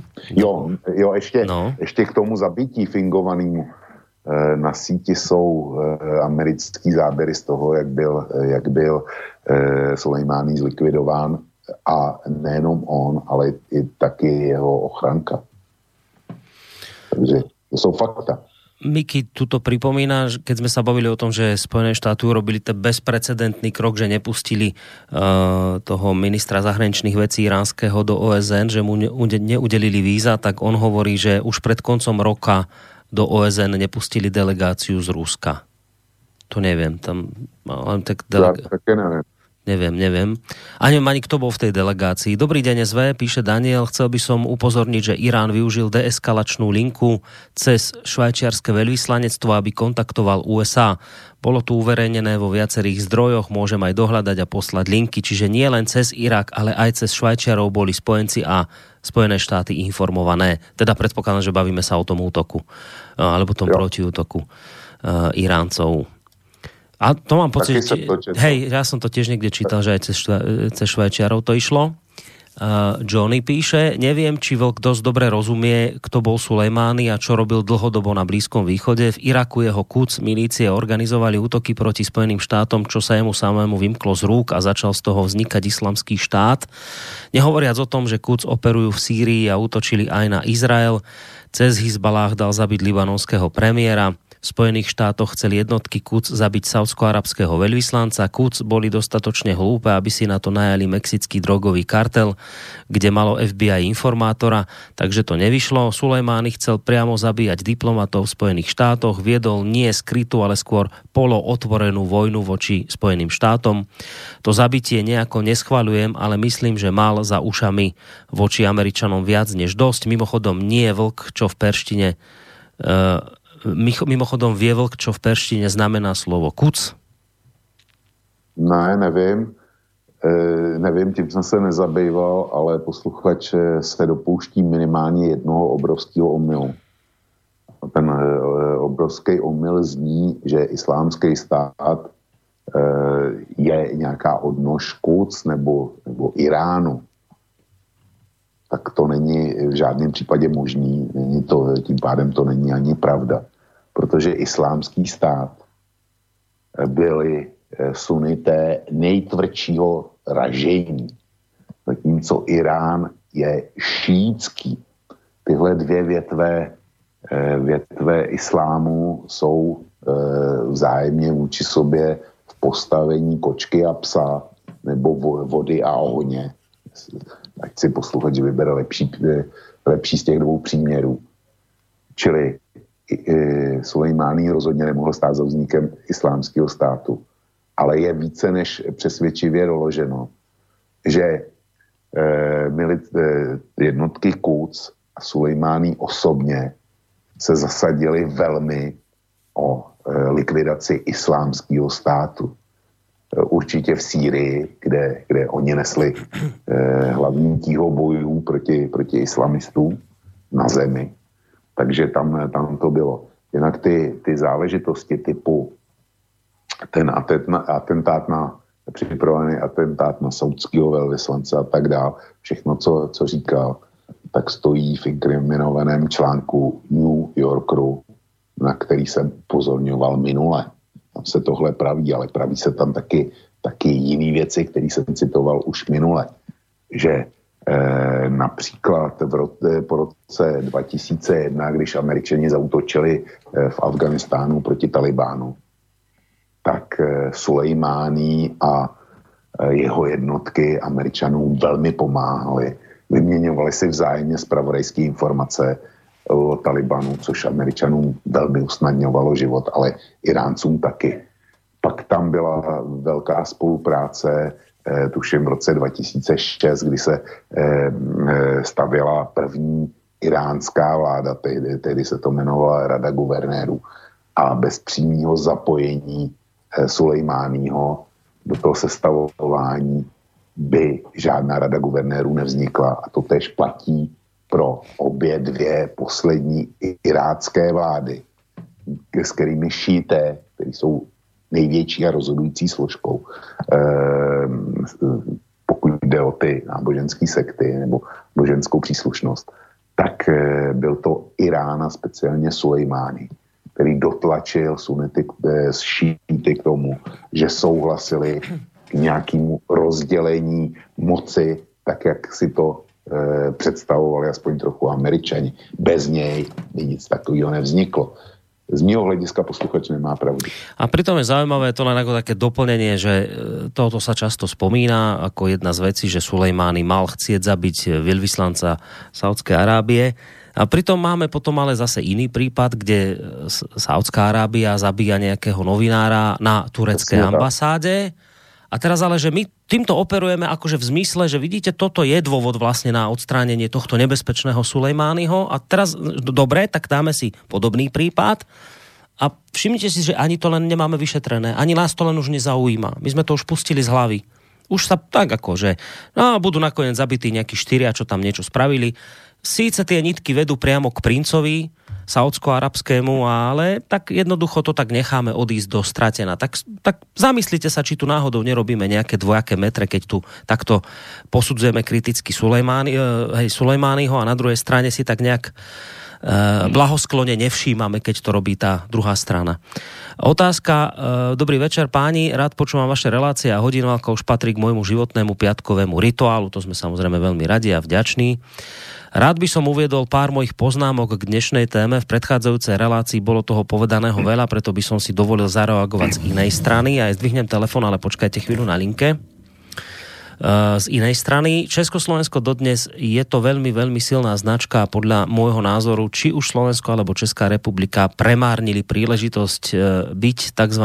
prostredníkom v medzinárodných rokovaniach medzi týmito krajinami. Nemám teraz na mysli len Irán, Irak, ale všeobecne. Československo malo veľmi, veľmi silné meno na Blízkom východe a nie len tam. Veľa ľudí si to neuvedomuje, ale pasy Slovenska a Českej republiky, republiky sú v top 10 najvplyvnejších pasov sveta. Česká republika je 8, Slovensko má 10. miesto. Premárnili sme príležitosť, nič viac, nič menej. Toto napísal Lubo.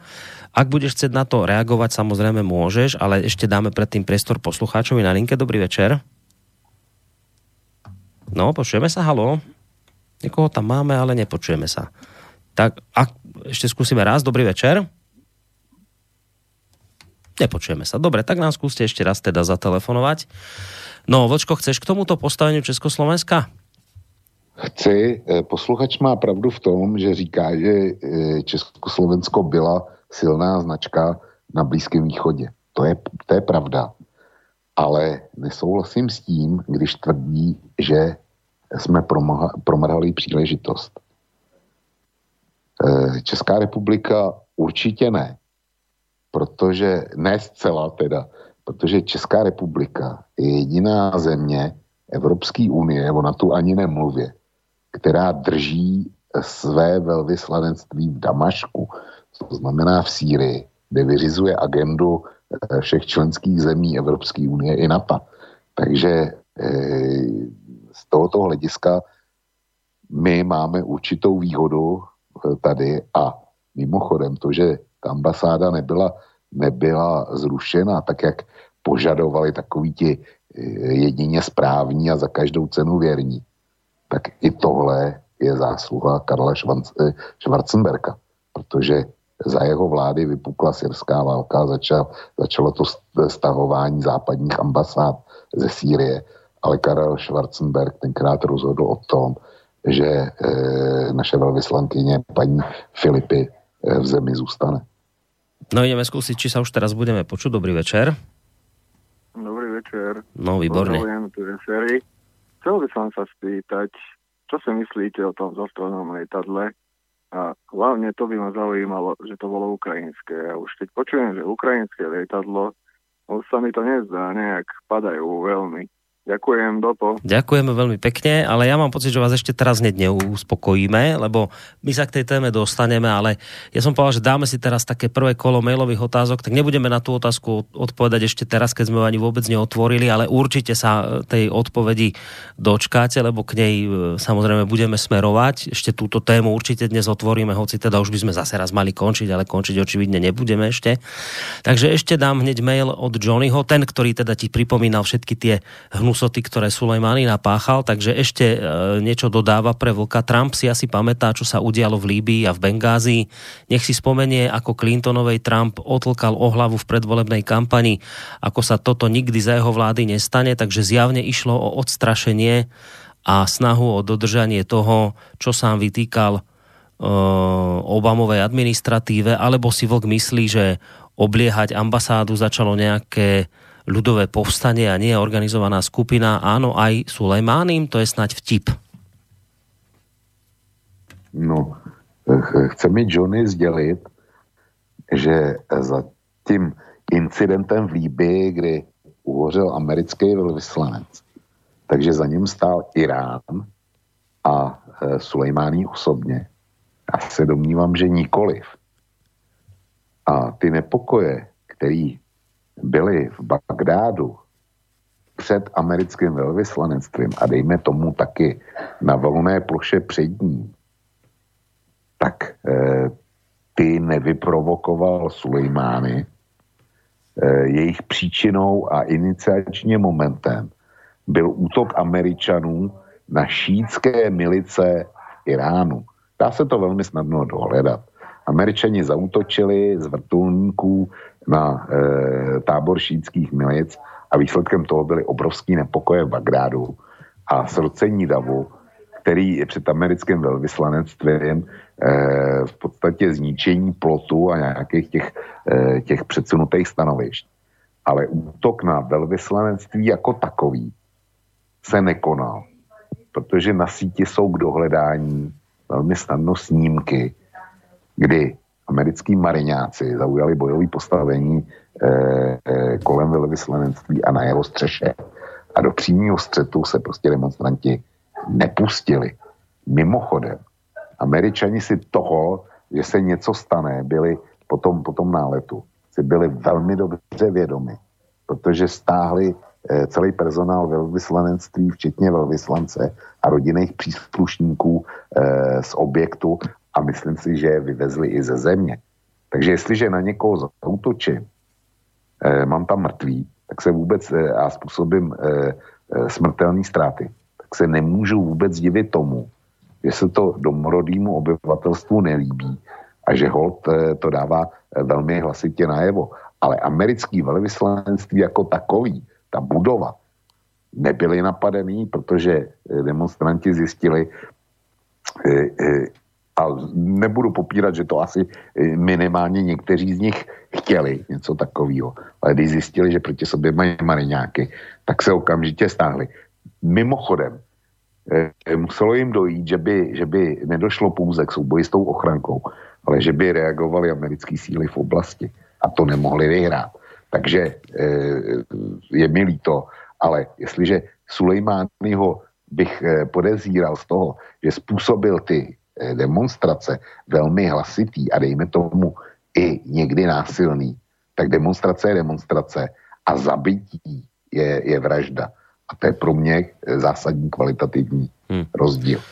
E, ďalší mail od Kuda, ktorý nám praje dobrý večer. Nemyslel som si, že niekedy napíšem niečo takéto nízke, ale politika USA si ani nič iné nezaslúži. Viete, celý boj USA proti terorizmu a boj za dobro mi príde ako boj za panenstvo, súložením a znásilňovaním. Dúfam, že budúcnosť poskytne menej takýchto absurdít aj keď možno si budeme musieť ako civilizácia siahnuť na dno, prajem poslucháčom Slobodného vysielača aj našim národom, aby sme si na to dno nesiahli, ale vedome mu predišli. Tak toto nám napísal Kudo z Nemecka.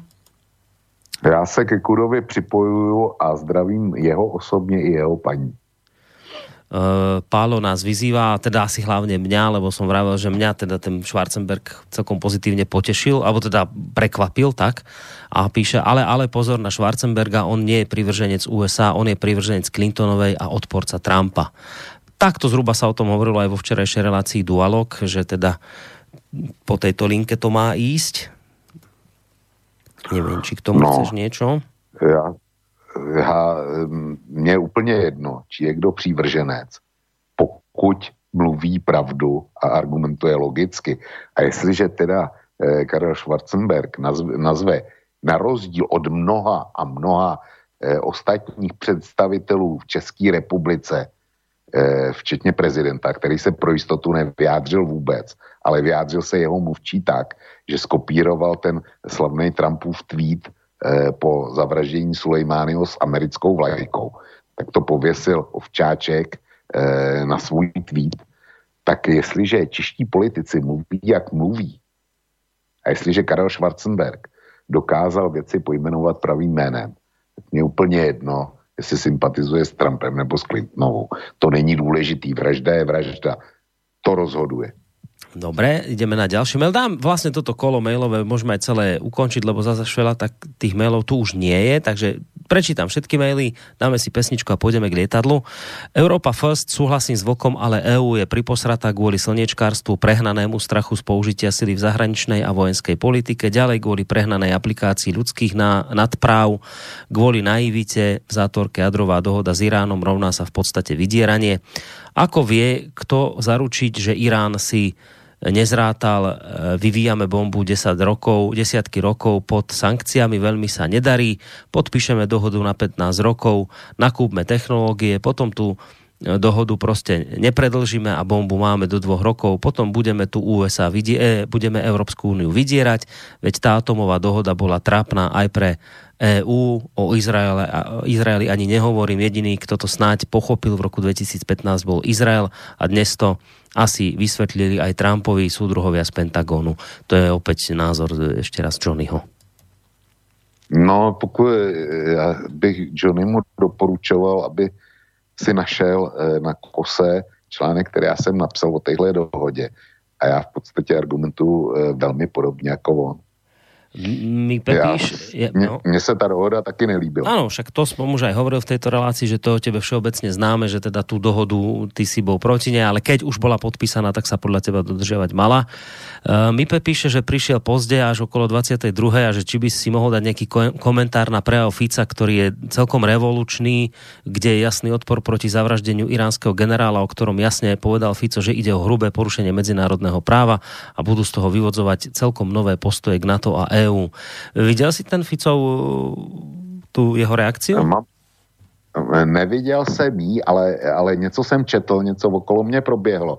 A já prostě z toho, co já vím, není to úplně eh, dokonalý, tak eh, Robert Fico Já bych, byl by to pro mě argument, proč bych mu dal hlas, kdybych u vás šel k volbám. Mm. Dobre, to si myslím celkom jednoznačne odpovedal na tento mail. Uh, Michal píše, dobrý večer, celá slávna EÚ je všem jenom k smíchu i takový eurohujer, ako je vlk, si už musel všimnout, že Brusel se nikdo na, Bruselu se nikdo na nic neptá, vždy, de, vždy se podívejte na směšné pidi uh, pidi armádičky európskych států a šašky typu Macrona a Merklové. Tenhle kabaret nikdo nemůže brát vážně, když ne, něco chtějí američané, rusové, číňanové, turci, iránci a tak dále, prostě to udelají. Európa paláši, když jde o vážnou věc, tak jenom impotentně schúzují, schúzují, schúzují, mláti prázdnou splamu a na konci toho všeho spravidla slavnostně oznámí, že se dohodli na termínu příštího samitu. EU nikdy nebude mít jednotnou politiku, protože EU na rozdíl od USA, Ruska, Číny, Indie, Iránu, Turecka a tak ďalej, není národní stát. Vlkovi představy o silné, jednotné a suverénní EU jsou sice krásné, ale naprosto utopické. Jediná entita, která má nárok na úspěch v tomto světě, je národní stát, případně partikulární spojenectví národních států. Vlkův totální diletantizmus v oblasti vojenství raději ani nebudu komentovat. Pán Pesti toto odkazuje. No, tak eh, že mě to odkazuje tenhle, eh, tenhle Nick, tak to mě nepřekvapuje. Eh, já mám poměrně, já to řeknu jinak. Já jsem, možná, já jsem vojenský diletant podle psa, ale když jsem se nedávno díval do své vojenské knížky, tak ho chci ujistit, že mám nejvyšší možnou šarži udělovanou neprofesionálním vojákům. Eh, hold ministerstvo obrany mě vidělo trošku jinak, ale to není, to není důležitý. Mně vadí ta nekonzistentnost eh, toho, co si právě přečetl. Na, jedno, na jedné straně Evropská unie je směšná a na druhé straně eh, posluchač tvrdí, že není akceschopná, protože protože eh, se skládá z mnoha a mnoha národů a přitom tvrdí, že ty národní státy by měly být suverénnější. Eh, já myslím, že může platit pouze jedno nebo druhý. To znamená, buď silná Evropská unie, která bude schopna rychle a v reálném čase rozhodovat. Pak to všem znamená, že se národní státy vzdají podstatní části své suverenity na ten rámec, který známe dneska. Protože jinak, jinak akce schopná nebude. A nebo hold budou silný národní státy, ale já jsem pevně přesvědčený o tom, že Spojeným státům a Číně se dneska žádný evropský stát postavit jako aspoň trochu rovnocený partner nemůže. Takže to je eh, jedna věc. Druhá věc je eh, směšní figury Merklová a Macron. Já s tímhle hodnocením nesouhlasím. Tragickým proviněním a historicky tragickým Angely Merklový je její willkommens politik. O tom není žádná debata. Ale na druhé straně my jsme měli minulý pátek a e, vysílat o projektu Nord Stream 2 a taky bychom to byli udělali, kdyby nepřišla ta iránská kauza. A kdyby nebylo eh, Angely Merklový, tak eh, se nemáme ohledně Nord Streamu 2 vůbec o čem bavit. Protože kdyby ona podlehla americkému nátlaku, tak ten projekt skončil dávno. A já ji jako smíšnou figuru nevidím. A když se podívám na Annegret Kramp Karembauer, která ji zřejmě nahradí v budoucí vládě jako kancléřka a od který jsem si popravdě řečeno já osobně docela sliboval. Tak si dneska říkám zlatá, e, zlatá Merklova. A pokud jde o Macrona, tak ten mi jako smíšná figura už nepřipadá vůbec, protože je to jediný významný západní politik, který evidentně dneska chce narovnat vztahy k Rusku což je na nejvýš žádoucí a potřebný. A e, Americe se to velmi nelíbí. A Macron odolává obrovskému tlaku doma, e, obrovskému protestnímu hnutí ohledně té penzijní reformy. A už jsem to tady říkal. Macron, ta, ta, ta reforma, já se nedivím tomu, že francouzi protestují a protestují e, dlouhodobě a velmi silně a protestovat budou ještě dál. A Macron je jediný prezident, který něco takového zkouší protlačit. Já si myslím, že to nakonec protlačí, protože Francie jinak nemá šanci e, důchodový systém utáhnout a její finance se zhroutí. Ten, ten Macron z mého hlediska dělá správnou politiku, akorát voliči si nepřečetli, co jim sliboval a dělá jedinou možnou politiku a dělá ji velmi důsledně. Já ho nechválím, kdyby byl ve Francii, asi bych stávkoval taky proti němu. Ale na druhou stranu eh, to žádný hadrový panák teda není. Takže Eh, a když se podívám na západní státníky, na západní státníky evropský, tak Macron je z nich jediný, který si tenhle titul zatím zaslouží. Dobre, dáme ešte dva maily k tomuto a potom si dáme pesničku a pôjdeme k tomu lietadlu. Uh, Mm, dobrý večer. Nemyslíte, že je Trump pod evidentným tlakom amerických neokonov? Je ich cílem je vyvolať konflikt s Iránem a ktorý v tomto ohledu tlačí na Trumpa a nepochybne mohli stáť za atentátem na Sulejmányho? Mimochodom podobné postoje ako američtí neokoni zastáva izraelský premiér Benjamin Netanyahu, ktorý atentát na Sulejmányho načene uvítal. O nadstandardních vztazích Trumpa z USA si šeptají vrabci na střeše a to, že Irán byl předmětem jednání Trumpa a Netanyahu na jejich prosincové schůzce, tak to nikdo nespochybní. Pýta sa Honza z Prahy. Já když vynechám neokony, tak e, bych řekl, že souhlasím se vším, co tam je napsáno. Že, že Izrael a Netanyahu speciálně uvítali tu akci proti Sulejmánimu, tak to je jasný, protože, protože e, byl to Sulejmání, kdo vyhrožoval mnohokrát Izraeli likvidací. Takže tam, tam je to jasný a mm, pochopitelný. Ale ty neokoni mi do toho příliš nepasou. Já mám neokony eh, naklíčovaný eh, spíš na Clintonovou a celou eh, Bidena a celou tuhle tuhle skupinku e, z demokratické strany osobně. Hmm. Ale můžu se plést. No a ešte jeden mail predsa len od Johnnyho. Čo si Vok teda myslí, ak tá atomová dohoda bola na prd? Čo teda bola, tak nebolo by lepšie ju vypovedať čím skôr. Severnú Kóreu už vypovedaním aj, nemohli, aj tak nemohli zastrašiť, lebo majú bombu. Nie je racionálne zabrániť tomu aspoň Iránu a, za, a, a závisieť a zaviesť znovu sankcie. Tá dohoda totiž nemá zmysel, kým neplatí tak povediac navždy, alebo aspoň na, ja neviem, 50 rokov, keď sa bude dať predpokladať demokratický a rozumný režim v Iráne, ktorý nebude chcieť vymazať Izrael z mapy. No, e, já si nemůžu pomoct. Spojené státy uzavřeli dohodu, uzavřeli ji dobrovolně. A z mého hlediska se dohody mají plnit. E, posluchač by neměl zapomínat na to, že ta dohoda měla i další signatáře. Já nebudu mluvit o Francii, Německu a Británii, ty nechme stranou. Ale těmi dalšími signatáři jsou Rusko a Čína. Já jsem o tom mluvil posledně. E, speciálně pokud jde o Rusko, tak ty mají s Iránem velkou společnou hranici a v minulosti to spíše byli protivníci a soupeři než zpřátelený eh, státy. Eh, přidejme se k tomu, že v Rusku eh, je největší muslimská menšina ze všech evropských zemí.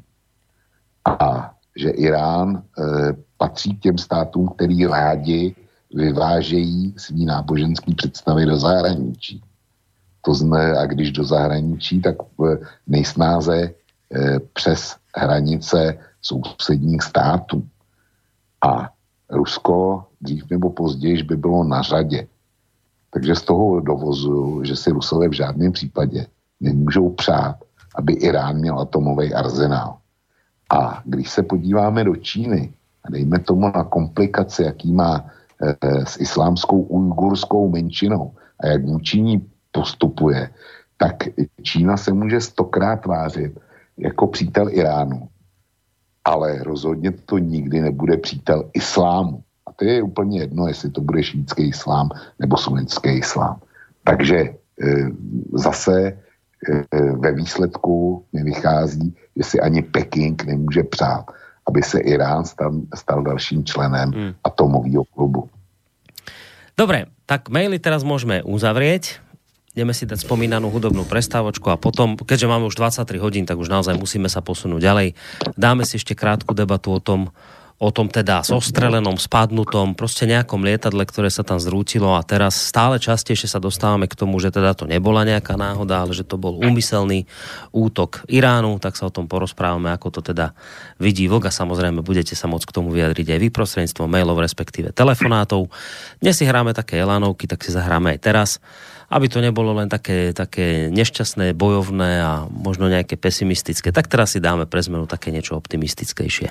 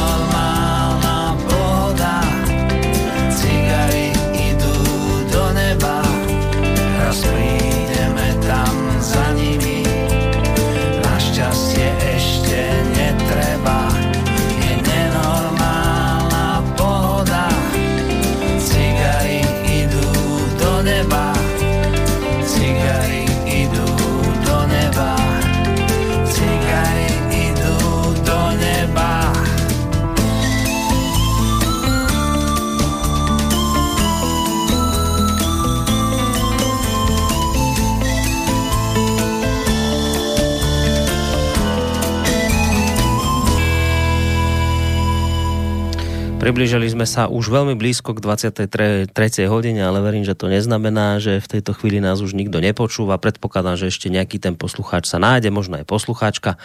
Tak ak by bola z vašej strany nejaká snaha, záujem nám napísať nejakú otázku alebo nejaký názor, samozrejme smelo do toho mail studiozavinačslobodnyvysielac.sk telefón 048 381 0101 alebo teda naša internetová stránka zelené tlačidlo otázka do štúdia. Ideme k tomu nešťastnému pádu lietadla Hovoríme o Boeingu 737-800 leteckej spoločnosti Ukraina eh, International Airlines, ktoré sa zrútilo nedaleko Teheránu a zahynulo pri ňom všetkých 176 ľudí na palube. Všetci to iste sledujete a viete, o čo ide. Nemusíme to nejako špeciálne v tejto chvíli približovať. Známe je teda to, že to lietadlo spadlo nejako tesne po tých uh, útokoch Iránu smerom na tie dve iracké základne. Ono zrejme to je logické, že vlastne po tom útoku išla táto celá záležitosť tak trošku akoby dostratená, nevenovala sa jej až taká veľká pozornosť, ďaleko väčšia pozornosť sa venovala práve tým útokom tých balistických rakiet na, e, na tie dve spomínané iracké e, vojenské základne. Zo začiatku to aj tak vyzeralo a tak sa to aj, aj všeobecne tvrdilo, že vlastne to lietadlo malo nejakú technickú poruchu, zrútilo sa, bola tam informácia, že to také zvláštne, lebo vlastne deň predtým, či dva dní, či nejako tak tesne predtým, ako spadlo, bolo na technickej kontrole a potom sa to tak nejako neriešilo, chvíľu to tak iba ležalo ľadom, ale tak postupne stále častejšie sa, najskôr tak objavili prvé také akoby konšpiračné veci, že ale to lietadlo nemuselo spadnúť len tak, že to s tým Iránom, ako on tak hneď povedal, že to bola technická závada, tak pozor, to už samé bolo také nejaké podozrivé. A tak postupne sa to začalo stále šíriť, ešte si pamätám, že prezident Ukrajiny Zelenský pôvodne hovoril, že by nebolo dobré, aby sa tu šírili nejaké konšpiračné konšpiračné teórie okolo pádu lietadla. Všetko to tak zo začiatku vyzeralo, že to bude nejaká len taká senzácia, hlúpa, blbá. Len ako išiel čas, tak postupne tak nejak stále častejšie a častejšie sa objavovali informácie, že to až taká celkom konšpirácia s tým nebude, že by nebolo zostrelené, že to kľudne tak môže byť. Až to teda došlo do dnešného dňa, máme piatok 10. januára, a okrem iných vyjadrení sa dnes napríklad objavilo vyjadrenie generálneho tajomníka NATO Jensa Stoltenberga, ktorý vyhlásil, že už nemá dôvod pochybovať o správach západných vlád, podľa ktorých zostrelila ukrajinské dopravné lietadlo iránska raketa. Špekuluje sa o rakete TOR, to je nejaký ruský protiraketový najmodernejší systém protilietadlový, ktorý majú mať Iránci. Um, Pridal sa k nemu aj minister, americký minister zahraničných vecí Mike Pompeo, ktorý teda tiež tvrdí, že e, toto lietadlo bolo zostrelené. Hovoria ale obaja o tom, že to neznamená, že bolo zostrelené úmyselne, že mohlo dojsť k, nejakej, k nejakému neúmyselnému zostreleniu.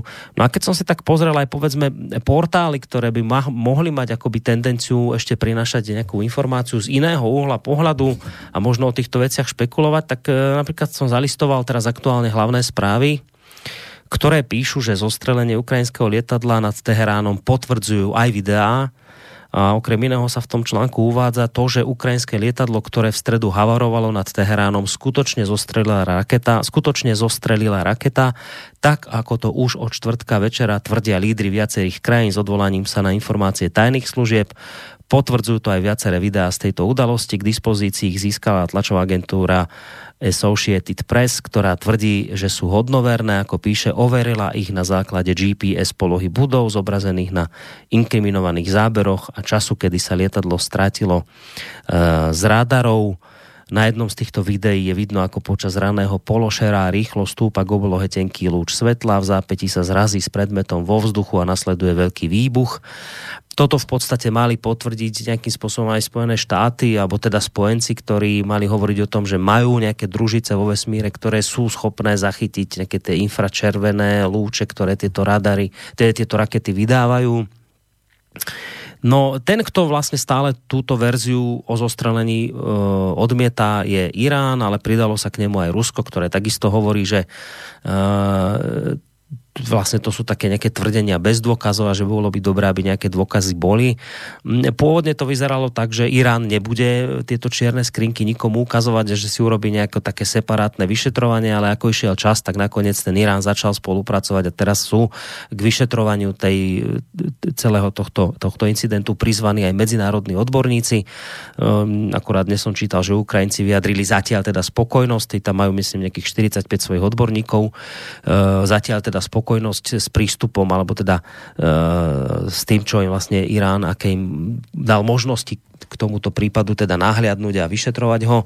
Čiže podiela sa na tom teraz tým odborníkov, takže to je taká základná informácia, kto sa, čo sa vlastne teraz udialo. Ty si k tomu vočko napísal nakoniec u seba, e, teraz nedávno, myslím dnes alebo včera článok, ktorý my sme aj zazdielali.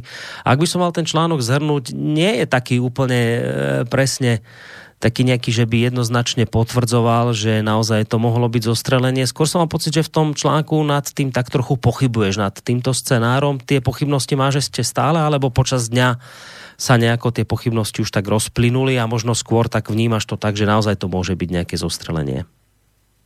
Mm, já nemůžu vyloučit, že toto sestřelení bylo, ale e, nejsem o tom přesvědčen a připadá mi to velmi podivný. Než začnu vysvětlovat proč, tak se vrátím k něčemu jinému, co si právě řekl, že e, k, tom, k pádu toho letadla došlo ve stejný den, kdy Irán odpál rakety a že to bylo jaksi hodně dlouho v pozadí toho raketového útoku.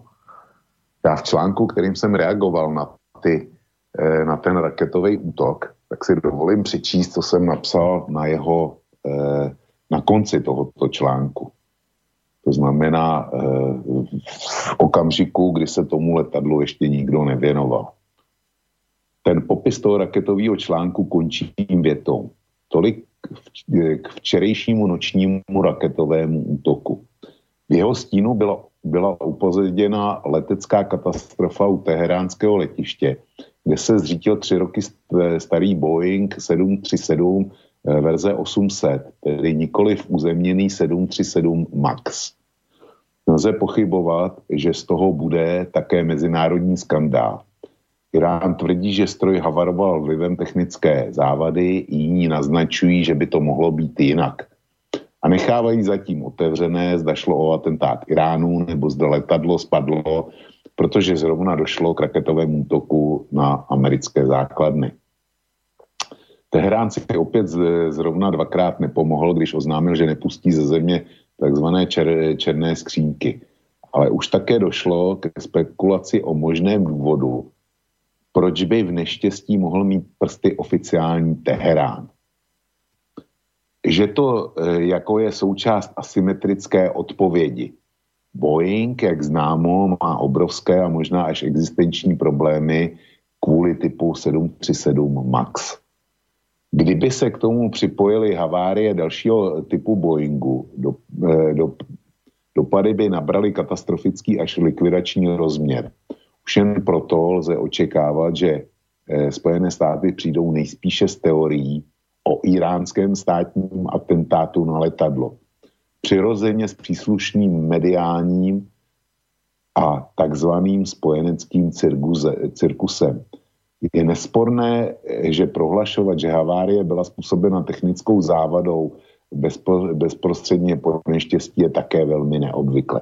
Takže tohle jsem napsal eh, předevčírem, když jsem, když jsem popisoval ten raketový útok. Eh, Borisku, musíš uznat, že jsem se trefil naprosto přesně v tom, eh, kdy, v tom odhadu, co bude následovat. Mm-hmm. Jestli, jsem, jestli jsem se trefil taky v důvodech, to nevím. Ale k tomu dnešnímu článku, o kterým ty víš, eh, který jsem uvedl tímto citátem, tak jsem přidal během odpoledne něco, co nejspíš neznáš, protože jsi měl spoustu jiných věcí. A e, bude dobrý, když to taky přečtu.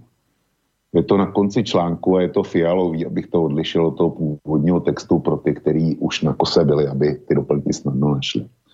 Doplněk zpáteční odpoledne. Z pošty na mě vykouklo zajímavé video. E, ukazuje požár motoru e, Boeingu 737-800 společnosti Air Rwanda ke kterému došlo 9.1., tedy v podstatě ve stejný den jako k neštěstí ukrajinského letadla stejného typu v Iránu, při startu z letiště Ben Gurion v izraelském Tel Avivu. E, jsou dva požáry motoru jednoho typu letadla během 24 hodin náhoda. Pokud tedy přijmeme původní verzi neštěstí, kterou publikovalo i ukrajinské velvyslanectví v Teheránu, než ji stáhlo, nebo to, o čem si svědčí, nebo snad máme počítat s tím, že se opět spletla iránská lomeno izraelská protivzdušná obrana, což se děje jako na běžícím páse, když se dělají cvičky. Nevím, odpověď neznám, ale ta video, jo. A teď tam, teď jsem připojil dvě videa z YouTube, kde je požár toho, toho rvanského Boeingu, kde mu hoří motor. Já nechci říct, že tím nechci říct, že skutečně eh, se jedná o snahu zakrýt problémy Boeingu za každou cenu. Ale jestliže spekulujeme dneska o tom, že ku podivu zase existuje nějaký protiletadlový systém a zase obsluha byly naprostý, hm, já se omlouvám za ten výraz, ale trotlové, který, eh, který si jenom tak vystřelili, protože eh, podle toho, co slyším, tak byli úplně zjančený z toho, že jejich vlastní základna, eh, eh, že jejich vlastní země odpálila rakety vůči Američanům. A oni byli do té míry zjančený, že si spletli dopravní, eh, dopravní letadlo eh, s americkým bombardérem a odpálili rakety, aby, aby teda předešli útoku, útoku amerického bombardéru tak si musíme říct pár technických e, záležitostí, jak tyhle protiletadlové systémy fungují. Především, ten protiletadlový systém byl v nějaký pozici, kterou asi zaujímá nějaký čas.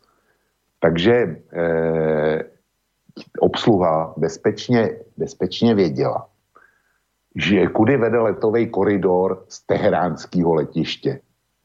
A je přece logický, že odpálíš rakety na letadlo, který letí v letovém koridoru z teheránského letiště, navíc asi e, e, toho letiště pět kilometrů. To prostě, to si musíš splet s americkým bombardérem, který by nejspíš asi teda taky startoval z toho teheránského letiště, když, e, když to domyslím, abych, abych to odpálil. To je jedna věc. Druhá věc je, to letadlo ukrajinských aerolíní určitě mělo eh, zapojený takzvaný transpordér. Eh, to je, to je vysílací zařízení, který vysílá nepřetržitě identifikační znak toho letadla. A e, civilní letadla mají úplně jiný identifikační znaky, aspoň co jsem slyšel, než letadla vojenský. Prostě e, obsluha na první pohled radaru musela poznat, že se jedná o civilní stroj. Tento údaj jde do automatizovaného systému řízení toho protiletadlového systému. A když došlo k sestřelu toho e, malajského letu MH17 na Donbase, tak já jsem byl v kontaktu s člověkem, který sloužil u protiletadlového kompletu KUB e, v České republice. On už tam, eh, v té době, kdy jsme, kdy jsme spolu korespondovali, tak on už nebyl v činní službě. Ale já jsem se optal speciálně na to, eh, co se děje, když obsluha zjistí, že transportér vysílá civilní identifikaci. A on řekl, u těch ruských systémů je to, je to tak, nebo aspoň u toho našeho, to bylo tak, že když přijde civilní identifikace a obsluha by ho zaměřila a chtěla odpálit rakety, takže povolení, eh, takže to nedokáže udělat, ale že si musí vyžádat nutně souhlas nadřízený složky, když bude, když zaměří e, civilní odpovídač. Jo. Věřím tomu, že u tohohle ruského systému to měli Iránci stejný. A je mi vnucována představa, že prostě tam sedí nějaký fousatý chlápci, e, pologramotný zřejmě teda asi, a jenom tak si stisknou knoflík a e, nepoznají, že letadlo letí e, z teheránského letiště, se zrovna teda stoupá, oni to na tom radaru nevidí a nepochopí to z něj. Nevidí to, že tam je e, civilní odpovídač a klidně si, klidně si bouchnou. To jako těch, těch věcí je mi, je mi prostě e, je to pro mě podivný a je jich nějak moc. No tam bene k tomu videu. Eh, Associated Press tvrdí, že teda ověřovala GPS záznamy a časový záznam a já nevím co všechno. To je věc, který můžu a nemusím věřit. Eh, přijde mi, přijde mi divný, Borisku, představ si, že jsi večer, protože se to stalo za tmy, představ si, že jsi na procházce, máš sebou mobil a jenom tak si začneš prostě fotit noční oblohu, navíc přes lampu, protože to video jsem viděl, tak na začátku je lampa. A začneš si fotit noční oblohu, protože se tam něco začne pohybovat.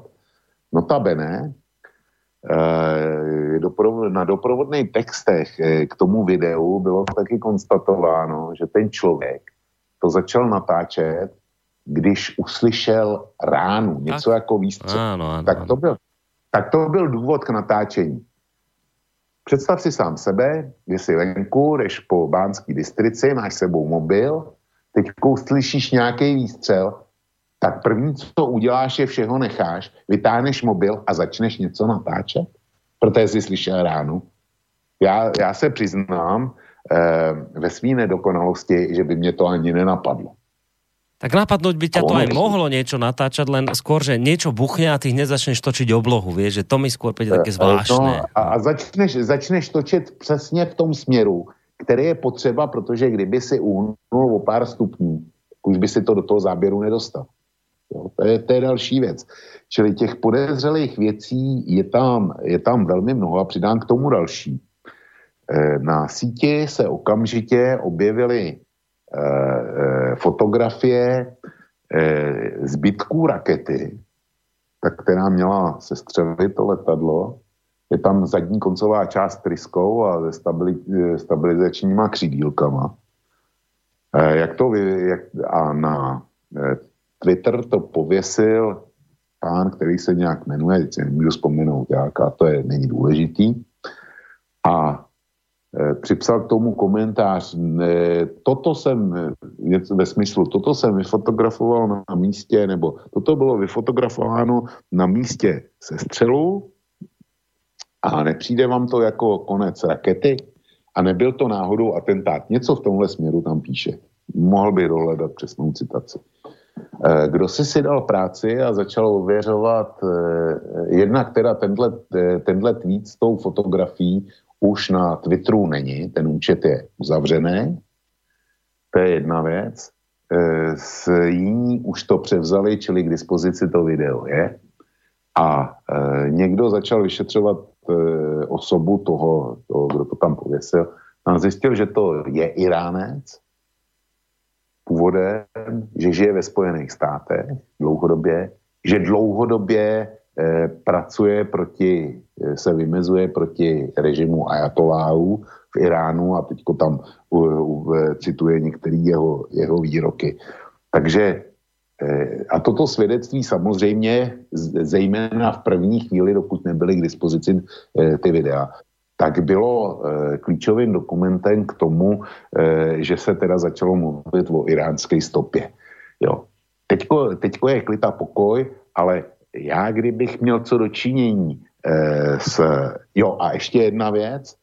Tuhle fotografii eh, v tom obrovském množství informací na internetu ku podivu a, a jistě eh, jenom náhodou a usilovnou prací objevil pan Higgins, takto šéf eh, organizace Bellingcat.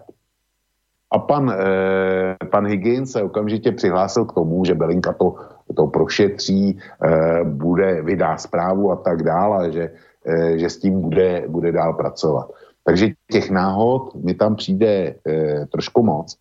A když jsem projížděl dál internet, tak jsem zjistil, že zajímavé fotografie na internetu jsou taky například z 5.10.2015 z Doněcka, kde jsou velmi podobní, pokud nebudu tvrdit eh, rovnou, že stejný, če, stejný fotografie eh, jako pozůstatků stejné rakety. Stejné nemyslím, myslím ve smyslu stejného typu, nikoliv, že to je jeden a ten samý, eh, který je upravený nějakým tím eh, programem pro úpravu foto, eh, fotografií, Photoshop, nebo jak se to jmenuje.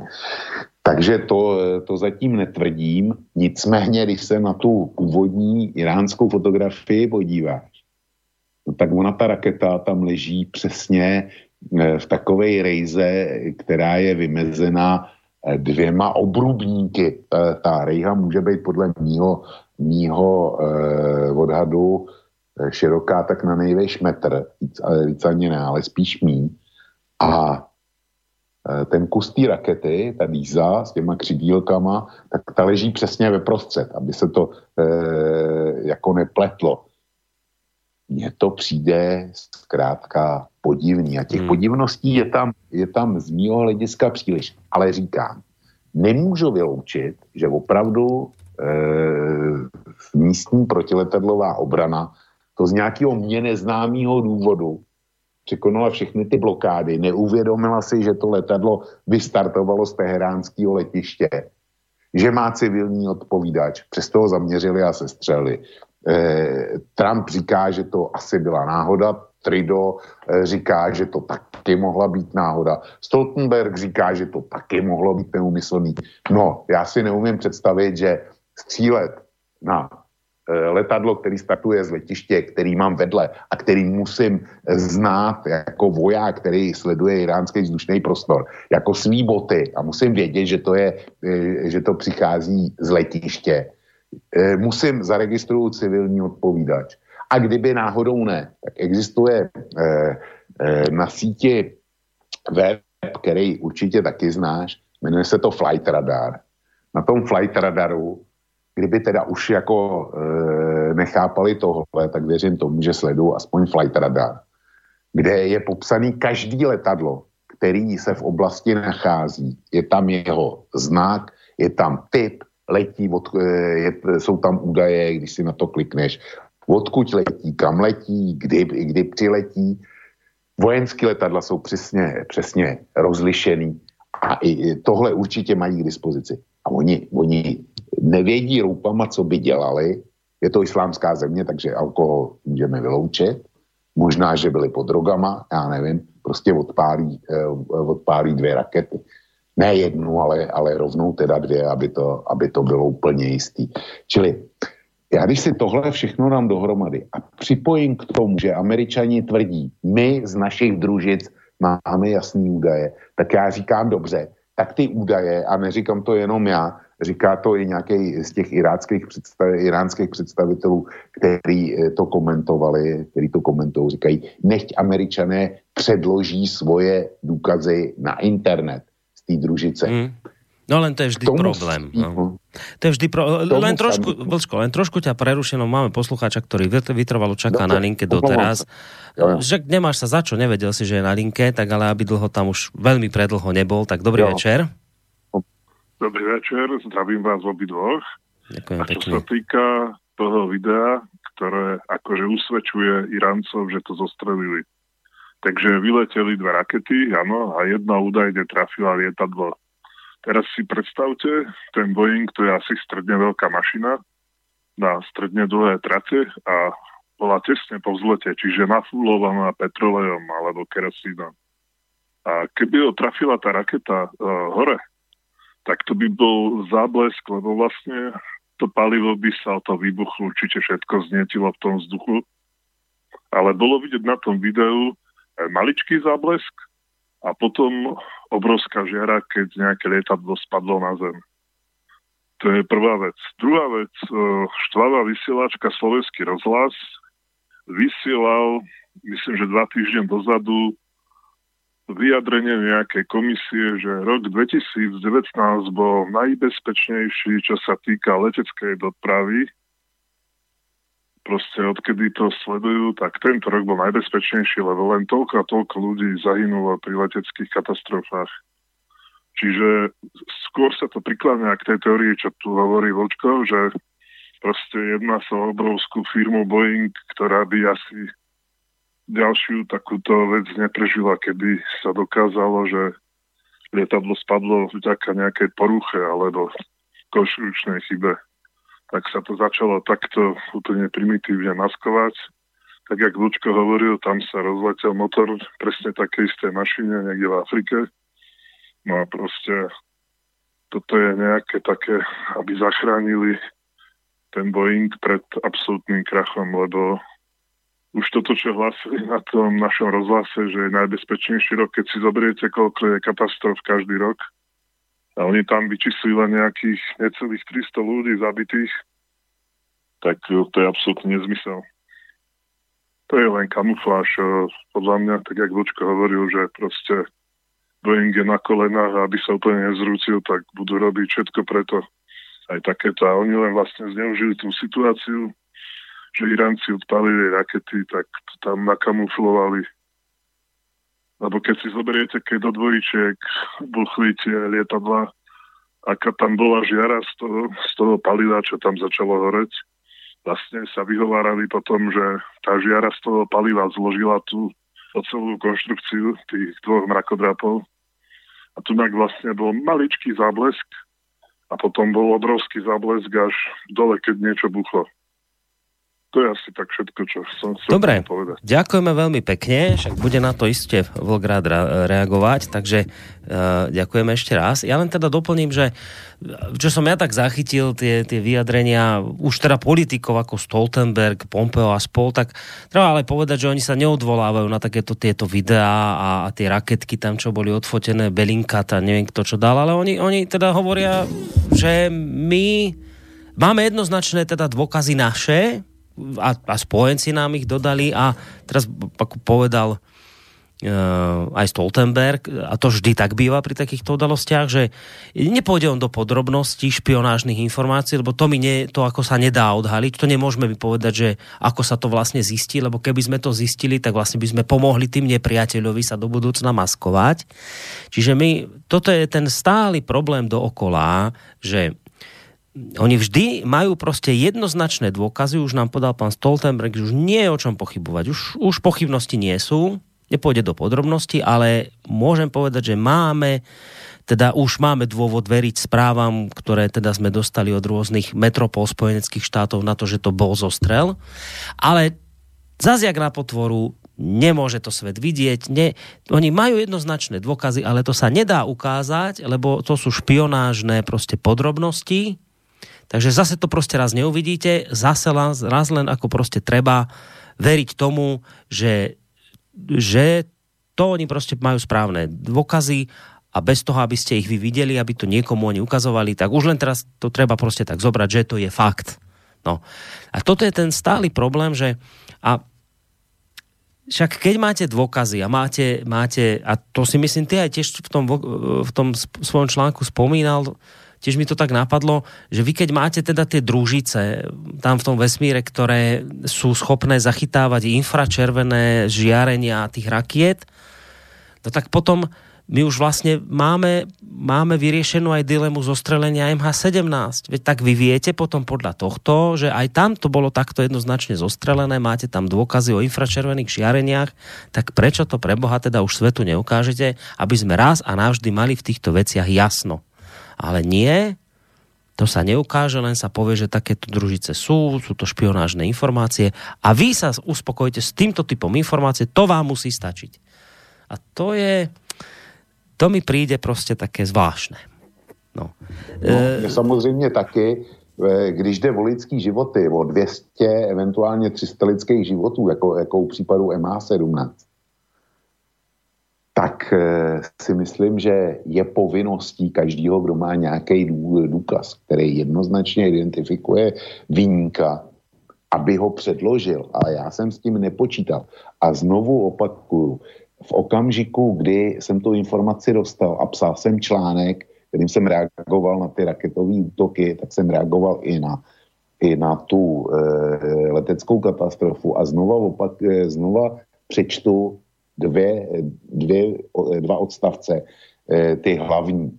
nelze pochybovat, že z toho bude také mezinárodní skandál z toho sestřelu. Irán tvrdí, že stroj havaroval vlivem technické závady, jak naznačují, eh, jak naznačují eh, jiné prameny naznačují, že by to mohlo být jinak. A nechávají zatím otevřené, zda šlo o atentát Iránu, nebo letadlo spadlo, protože zrovna došlo k raketovému toku na americký základní. Dneska už víme, že už není otevřený, zda šlo o atentát Iránu. Dneska víme, že za to může Irán. A druhá, druhá část, už jen proto, e, že USA nepřijdou, e, že USA přijdou nejspíše s teorií o iránském státním atentátu na letadlo. Přirozeně s příslušným mediálním a takzvaným spojeneckým cirkusem. Je nesporné, že, že jo, e, konec e, toho citátu. Takže USA přišli s teorií o tom, že to se střel Irán, to se stalo, to, co jsem předpokládal, se stalo, no a přišel i ten mediální a takzvaný spojenecký cirkus, vis Stoltenberg. Čili nemůže, e, jestliže jsou pochybnosti o tom, jestli jsem správně analyzoval Trumpa a jeho důvody, tak nemůžou být žádný pochybnosti o tom, že tady jsem se trefil hmm. naprosto ano. přesně. To uznávam. No, uznávam a hneď beriem ďalšieho poslucháča na linku. Dobrý večer. Dobrý večer, večeri. Chcel by som sa vám poďakovať za danú tému. Určite stálo veľa času aj úsilia zistiť všetko tieto veci, ale chcel by som sa spýtať, či to nie je tak troška akože mrhanie času keď okolo nás sa deje oveľa viac vecí aj bližšie. Ako ja si to rád vypočujem všetko, len viete, teraz je toľko veľa starostí na tomto Slovensku aj v Čechách a idú voľby a všetko. Ja by som bol nerád, aby vás potom vypli a čo budeme počúvať. Takže ja by som sa chcel spýtať, či by ste nechceli náhodou ohľadne problémov, čo tu máme na Slovensku aj v Čechách, radšej sa zamerať na to, predsa len voľby idú dejú sa tu veci valí sa to z nás zľava sprava. Nehovorím, že toto není vážna téma, toto je veľmi vážna téma, keď sa na to človek zamyslí, ale nie každý má na to čas a nie každého to zaujíma. Neviem, koľko ľudí to teraz pozerá všetko. Neviem, jednoducho idú, dejú sa veci teraz, vidíte, koľko bolo aj útokov všelijakých zdravotníctvo, ak je stave všetko. Doprava teraz to kolabuje všetko, lebo však tendre 10% zmýta ide na cesty. Keď sa nad tým zamyslíte, tí ľudia v tých mestách, aj ja som to zámkol, tam to je katastrofa. Akože v Komárne je taký starý most, že idú, ide padnúť a teraz všetky kamiony, keď budú tady to dávať, viete, nás to zaujíma, čo je tu blízko. Akože to je veľmi vážna téma, ja chápem, že ono, že bude vojna a potom už nebude nič. Mm. Ja len, či by, ste sa, či by ste sa nechceli skôr na toto orientovať. Ďakujem. Dobre, ďakujeme veľmi pekne. do, po. do počutia, ďakujeme veľmi pekne. Ja vám na to teda odpoviem veľmi rýchlo. Um, ak teda nás počúvate pravidelne, tak um, asi aj boli relácie v hodine vlka. Ne, ne, hoci si teda v tejto chvíli nespojím, ale iste boli aj nejaké relácie, kde sme sa venovali túto domácim, domácim veciam, pokiaľ, to bolo naozaj také dosť silné. Myslím, že sme tu riešili, určite sme tu riešili napríklad vraždu Jana Kuciaka. Takže keď sú nejaké také silné veci aj tu u nás na Slovensku, tak sa k tomu vyjadríme, ale ak nás počúvate pravidelnejšie, tak viete, že hodina vlka je skôr relácia zameraná na také tie geopolitické, zahranično-politické a spoločenské záležitosti. E, čo ale neznamená, že v našom vysielaní nemôžete počuť aj tie témy, o ktorých ste teraz hovorili, Máme tu na linke Vlka, tento iste potvrdí, pretože on práve e, vysiela reláciu Trikolóra, ktorá je presne zameraná na to, o čom, ho, o čom hovoríte, teda na, na československé problémy.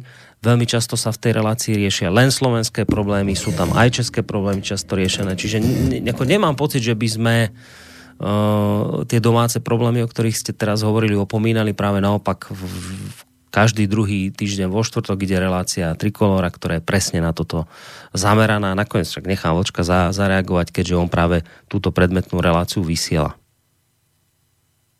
Si to přesně. Já bych e, posluchači ještě sdělil jednu věc, pro mě zásadní. Já jsem se dlouho vůbec bránil jakýmkoliv slovenským tématům, protože jako Čech to nemám vůbec jednoduchý a já prostě nechci být ten, který bude Slovákům mluvit do její politiky, do jejich eh, vnitřních záležitostí. Eh, a ani, ani to nemá velký smysl, protože když se podíváte na program Slobodného vysílača, tak každý den tam najdete nějakou relaci, která se velmi zevrubně zabývá slovenskými záležitostmi. Těch, eh, který eh, jsou směřovaný na českou politiku, tak je výrazně méně, já vím o dvou, teda jenom. Jedna z nich je Trikolora, ta je napůl slovenská. Jak už řekl Borísek. Takže já, já tu výčitku neberu jako, jako úplně e, správnou a přesnou, protože slobodný vysílač má opravdu mnoho a mnoho relací, které jsou zaměřené na slovenskou vnitřní politiku. A my jsme s Boriskem, my jsme koncipovali před pěti lety, Borisku toto letí, vy. Pět let už asi no. budeme vysílat. No. Tak když jsme před pěti lety začali spolu vysílat hodinu vlka, tak jsme si řekli, že z uvedených důvodů se jí zaměříme pouze a výhradně na mezinárodně politické záležitosti, protože ty jsou taky důležitý, ale chápu posluchače, že e, slovenské záležitosti mu říkají daleko víc je to, je to v pořádku. Napríklad, iba, zaujíma správny postoj. Iba keď zoberiem dnešok, tak dnes viem, že e, sme napríklad a? reprizovali reláciu z tohto týždňa koreň, Slovenské korene, kde sa pán Hornáček presne zaoberá vždy a zásadne len uh, slovenskými témami. Takže ja to proste beriem tak, že toto je relácia skôr zameraná na tieto naozaj zahranično-politické témy a budeme to takto aj koncipovať, ale keď naozaj chcete, tak si podľa mňa v tom našom programe viete vybrať aj, aj relácie, ktoré idú presne po tých témach, o ktorých ste teraz hovorili aj vy. Uh, máme opäť, myslím, poslucháča, počkaj na linke, áno, čaká tam, tak dobrý večer. Dobrý večer, obo vás pozdravujem. Ďakujeme pekne. Keď z okolností na tú tému kolo to lietadla som včera počul debatu Ukrajincov o vlaku. A zaujímavú vec som počul a stalo by za zamyslenie, nech sa Vočko k tomu vyjadri, že Rusi svojho času dodali do Iránu nejaké rádiostanice, rušičky, nejaké vegy že s tým dokázali aj drony narušovať ich uh, let ponad Irán, dokonca, že ho aj donútili pristať s tým prístrojom. A že po tom útoku, keď vystrelili tie rakety, tak čakali odvetu a že boli zapnutí tieto rušičky. A to lietadlo, že sa dostalo do zorného poľa týchto rušičiek a že nastal blackout a že lietadlo následne spadlo či by to bolo reálne, že je odborný na tú tému, tak nech sa vysloví, to no, budem počúvať. Dobre, tak majte sa pekne do počutia, ja len teda neviem, či až taký odborník je vojenský na tieto, na tieto témy všetky. To potom možno skôr skúste tak aj v relácii Kasus Belli, tam sú Uh, takí mimoriadní zanietenci na tieto všetky e, vojenské techniky, ale tak možno som teraz ukrivdil vočko, možno odborník je na to, tak uvidíme, ako zareaguje. Ne, si to naprosto, naprosto správně posluchač nechce ten dotaz, zopakuje hmm. do příštího vysílání kasu zbyli, tam bude, tam bude naprosto správne. A dokonca mi aj písal uh, jeden z moderátorov, teda hlavná postava tejto relácie, teda v podobe moderátora Pepeho, že majú uh, už nejakú analýzu, že to teda zostrel nebol a budú to teda prezentovať vo svojej relácii, takže naozaj to máte také avízo k počúvaniu uh, tejto relácie. Uh, Ideme na mail. E, k pádu ukrajinského lietadla píše tiež Miky. E, dnes uviedli Rusi, že video so zostrelením lietadla, ktoré prezentovali USA, je fake. Irán tvrdí, že už horiace lietadlo začalo e, vykonávať obrad a vracať sa na letisko. Bohužiaľ už to nestihli z 1,5 kilometrovej výšky ukočírovať. Dnes priletelo na pozvanie do Iránu niekoľko desiatok špecialistov na havárie z Kanady a niekoľko aj z USA.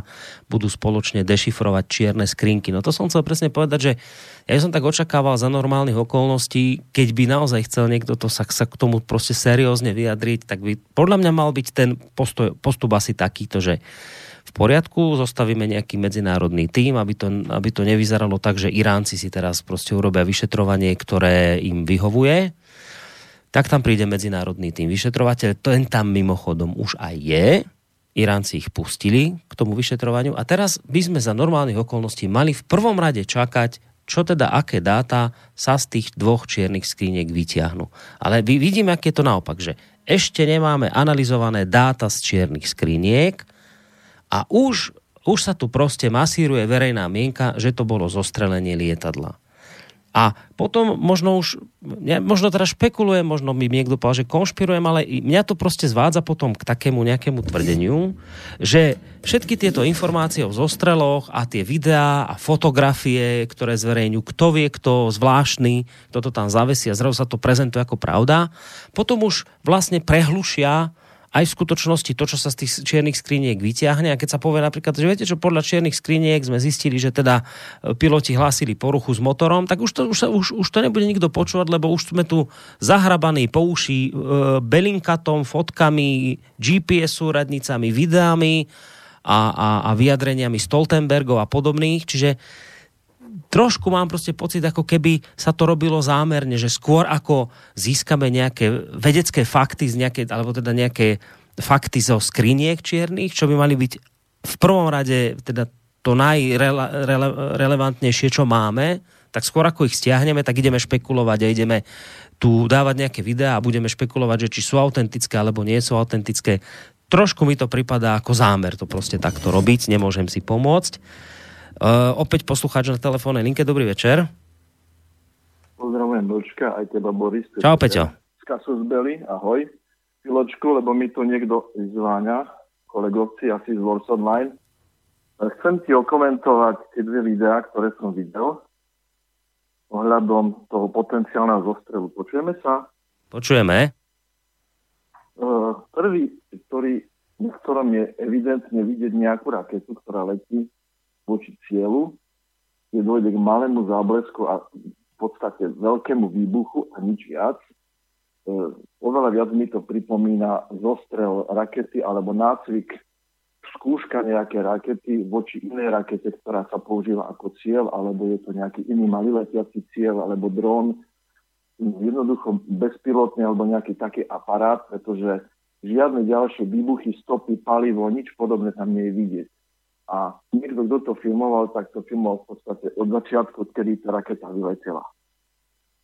Potom existuje druhé video, iný som sa zatiaľ nedostal, takto v rýchlosti.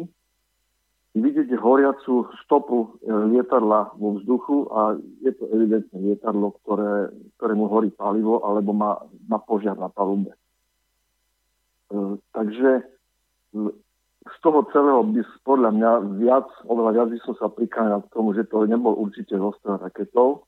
A ak tam aj došlo k nejakému požiaru motoru, mohlo k takému ničomu dojsť, stáva sa to. Existujú hasiacie prostriedky na palube, kde ten pilot má možnosť použiť e, špeciálny systém hasenia motorov, každého jedného a ešte aj záložného e, zdroja, ktorý sa používa pri vysadení obidvoch motorov, aby mal elektrínu na palube. Takže to druhé video evidentne na, niečo horelo, išla, išla to dlhá, bola to dlhá stopa, ako keby horiaceho paliva. Je fakt, že lietadlo po vzlete je naložené palivo, tak, palivom, tak ako o tom spomínal ten, ten volajúci predo mnou asi predposledný, alebo tak nejak. Takže to lietadlo by bola obrovská horiaca gula, ktorá by dopadla na zem. E, lietadla, ktoré sú po vzlete a niekto robí ochranu letiska alebo stráži nejaký vzdušný priestor, nebude pre Boha strieľať na vlastné letisko.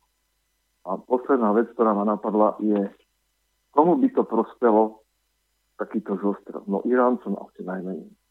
No nie, tam máš argument, že oni strieľali omylom, že oni nie, že tam a to priznávajú aj aj títo a, Stoltenbergovia, že zrejme to bol omyl, akože strelil, vieš? Omyl, omylom namieríš raketu na vlastné letisko. Keď sa robí ochrana letiska, tak sú rakety mierené vo, do vonkajšieho perimetra vlastne, alebo okruhu toho letiska. To znamená, ak mi spoza chrbta vyletie lietadlo po vzlete, tak to je, to je, dávam tomu 3%, keby také niečo mohlo byť. Keby došlo k požiaru motora, Určite by to poškodilo výrobcu lietadiel, ale určite by to hodne poškodilo, ak by sa, ak by sa skutočne potvrdilo, že vznikol požiar motora, možno nasadenie nejakých vtákov alebo nejakého cudzieho predmetu, to, to je dosť komplikovaná téma, tak by mal veľmi vážny problém aj výrobca motorov, pretože v takom prípade vezmime si, že tých výrobcov motorov sú 4 a 5 na svete ich o čosi viac alebo rovnako ako je počet veľkých výrobcov dopravných lietadiel, ktorí, ktorí proste zahotia celú, celý svet tými typmi. Zoberme si Embraer, brazilský, zoberme si Boeing, zoberme si Airbus, zoberme si ruského výrobcu a niečo medzi tým nejakých menších typov. Angličania. Ale to sú bizjety a podobne. Takže tých výrobcov je strašne málo. Takže z tohto no. hľadiska, ak ten motor splánie a dokáže sa, že to bol problém motora, tak má v prvom rade problém výrobca motorov, pretože tie motory lietajú vo všetkých týchto typov dopravných lietadiel.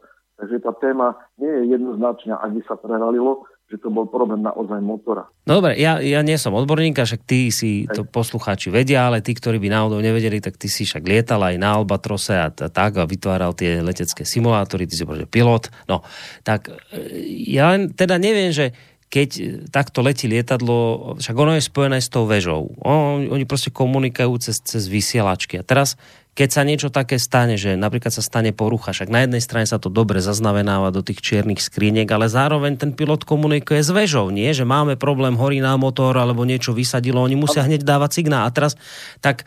Mali by. A teraz, mali by. no, ak by, tak povedzme, že mali by, takže sa to robí. A teraz to sa nahráva, predpokladám, alebo to sú o tom nejaké záznamy, že ako Všetko, sa komunikuje. No.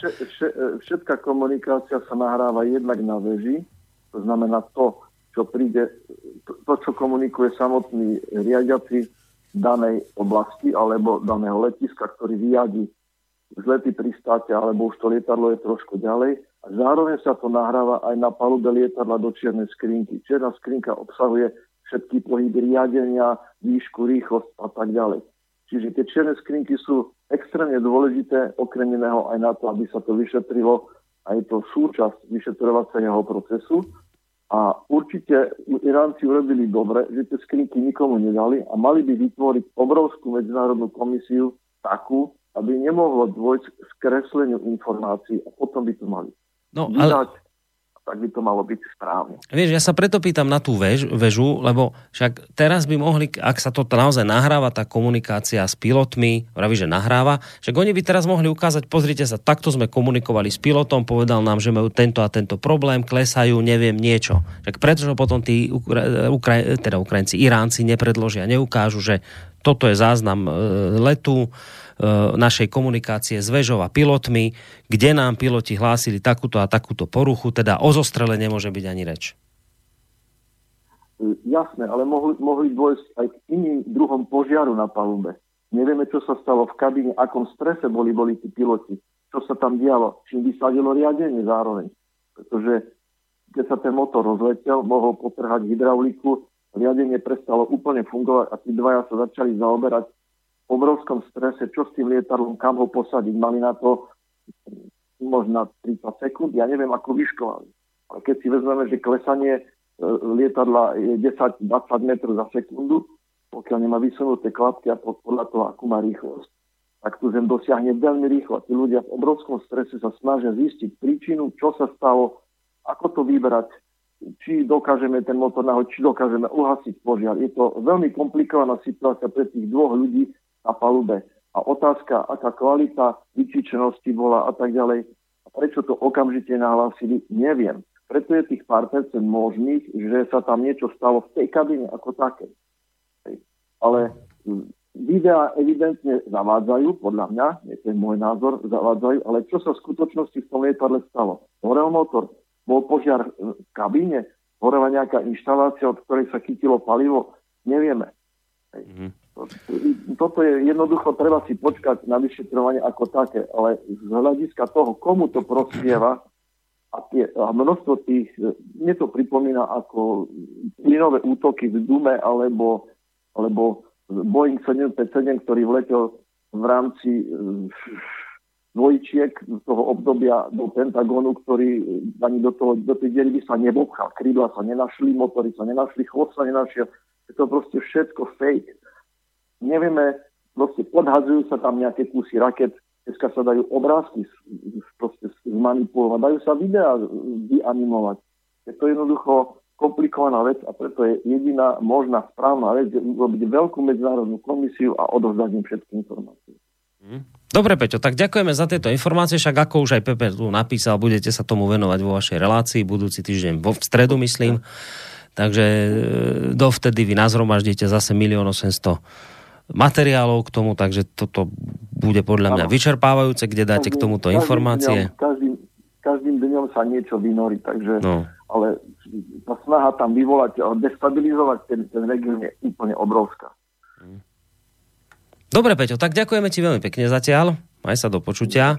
Som ťa tak zrušil preto aj, lebo už sa blížime k 12. hodine a rád by som to tak od tej 12. aj ukončil. Tak, Vočko, počul si náš rozhovor, chceš k tomu niečo dodať? K tomu celkem není co dodat. Já říkám, nemůžu vyloučit, že k tomu se střelu došlo, ale když přemýšlím nad dostupnými fakty, tak mi to na ten sestřel prostě nevychází. A jednak Boeing má potíže a mě zaujalo, proč asi tak eh, Pierre Trudeau cítil, cítil eh, nutkání se vyjádřit a prostě on byl ten, který zaujal tu první tvrdou linii, byl to sestřel. Eh, ona tam byla spousta eh, mrtvých Kanaďanů a já si představuju, co by se asi tak dálo v Kanadě, kdyby se zjistilo, že opravdu hořel motor, kdy ty Kanaděni e, zemřeli díky tomu, že to letadlo nebylo takový, jaký by mělo být. A že by u Ukrajiny Kanada uplatnila nějakou náhradu škody, to si neumím představit. Ale Irán je přece, eh, je mimo jiné teda vhodný objekt na to, abych od něj vymáhal škodu a tu škodu můžu vymáhat tehdy, když mu za to přišiju vinu, že s tím nebude moc nic udělat. Čili jednak hmm. tady máme problém Boeingu a jednak problém náhrady škody.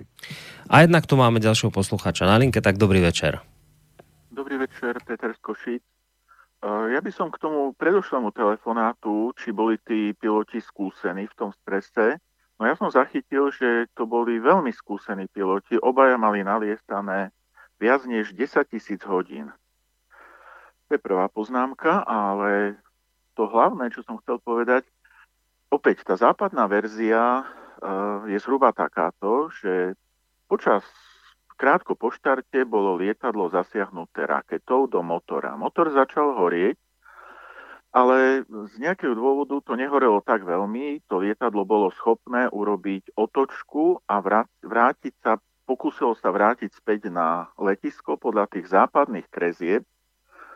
Vlastne urobilo 180, dokonca viac než 180 e, stupňový obrad cez taký veľký oblúk. A vyslovene sa tam hovorí, že ešte niekoľko minút bolo vo vzduchu, jak robilo ten obrad a vraj sa chcelo vrátiť na letisko.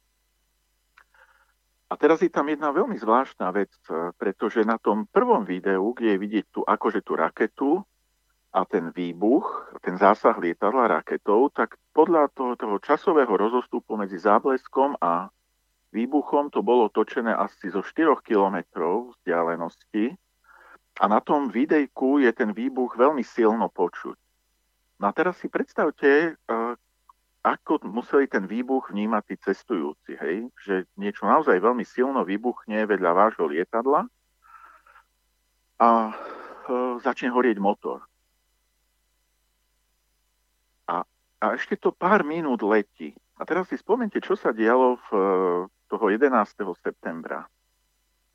Bolo tam plno SMS-iek, jak sa tí cestujúci lúčili so svojimi príbuznými, lebo so svojimi najbližšími, lebo im bolo jasné, že sa niečo stalo a možno, že padneme. A tu je absolútne ticho. Ani jedna SMS-ka. Mne sa nechce veriť, že pár metrov, pár kilometrov od Teheránu nie je mobilný signál. Čiže ako prvá taká zvláštna vec, ak podľa západnej teórie to lietadlo ešte niekoľko minút letelo, ako je možné, že kde je komunikácia tých testujúcich s mobilov? Tak ako v septembri, toho 11. septembra. To je prvá záhada pre mňa. A vôbec to všeobecné mediálne mlčanie na túto tému, kde sú tie SMS-ky od cestujúcich. A v tej západnej verzii sa takisto hovorí, že v tom okamihu, keď bolo lietadlo zasiahnuté do motora raketou, vraj sa stratilo spojenie s posádkou. To znamená, že od toho okamihu už posádka nekomunikovala čo presne súhlasím s tým predchádzajúcim, alebo nie, že súhlasím, ale jednoducho mm, tí skúsení piloti, ktorí mali nalietané toľko hodín a oni si povedia, aha, tak máme veľký problém, ideme späť na letisko, tak v podstate prvá vec, volajú na väžu, Mayday, uvoľnite pristávaciu dráhu a nič také, koniec komunikácie. Takže to sú dosť podozrivé veci. Asi toľko v tejto chvíli. Dobre, no ďakujeme pekne, ale tieto podozrivé veci by potom možno skôr nahrávali tomu, že to naozaj mohol byť zostrel raketov, že teda žiaden Mayday, žiadne SMS-ky, takže boli tí ľudia akoby hneď mŕtvi, alebo teda, že neviem niečo. Takže mám pocit, že skôr to potom nahráva e, tieto záhady tejto verzii. Uh, Pridám ešte aj nejaké maily. Dobrý večer, v prvý deň bol publikovaný záznam letu padnutého Boeingu Flight Radar 24.com a tam nebolo zaznamenané, že by sa lietadlo nejako otáčalo do spätného smeru, teda neviem na akom základe tvrdia, že lietadlo sa pokúšalo dostať na letisko, keď nebolo s ním rádiové spojenie. E, otázka, či je záznam z Flight, Radaru, OK, píše Vládo a pridám ešte jeden mail. Vlk e, si asi robí srandu, to opäť píše Johnny že ak v priebehu 24 hodín predtým inému 737 horel motor, takže je to e, štatistická informácia. Toto je e, toto je na komedi- toto je iná komediálna teória. Viem, že vlk je cez čísla, ale trúfam si povedať, že ohľadne zlyhania niečoho a pravdepodobnosti takéhoto javu veľa nevie. Vie vlk, koľko je na svete kusov 737-800, koľko nalietajú hodín v priebehu jednej kalendárnej e, hodiny a koľko prepravia pasažierov bez nehody. Vie vôbec vlk, aký je rozdiel medzi typom 800 a Maxom. E, vie to je to MCAS a prečo ho Boeing zaviedol, lebo menili motory, veď toto je na smiech táto konšpiračná teória, ako uviedol aj poslucháč, lebo typ 737 a Boeing nesmie zbankrotovať. Evidentne sa posluchač nerozumie do toho, prečo padal 737 MAX, strepe konšpiračné hlúposti. Nevravím, že to nebola nehoda, že ten motor nezhorel, ale tvrdiť, že to kryje americká vláda, lebo Boeing, tak to je konšpirácia par excellence, tvrdí Johnny. Johnny má právo na svůj názor, celá nepochybně. Já mám právo taky na svůj názor. A je úplně jedno, není důležitý, jestli vím, jaký je rozdíl mezi e, verzí 800, e, 737 a verzí Max.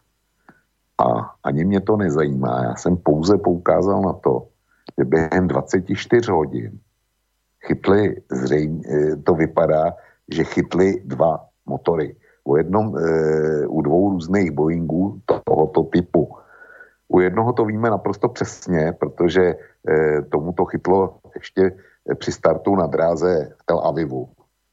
A e, jsou z toho nahrávky, takže tam to víme naprosto jistě. U toho, který byl ve vzduchu, je to jedna z možností, která mi přijde daleko pravděpodobnější, než sestřel e, raketou iránského proti, protiletadlového systému. Vysvětloval jsem proč.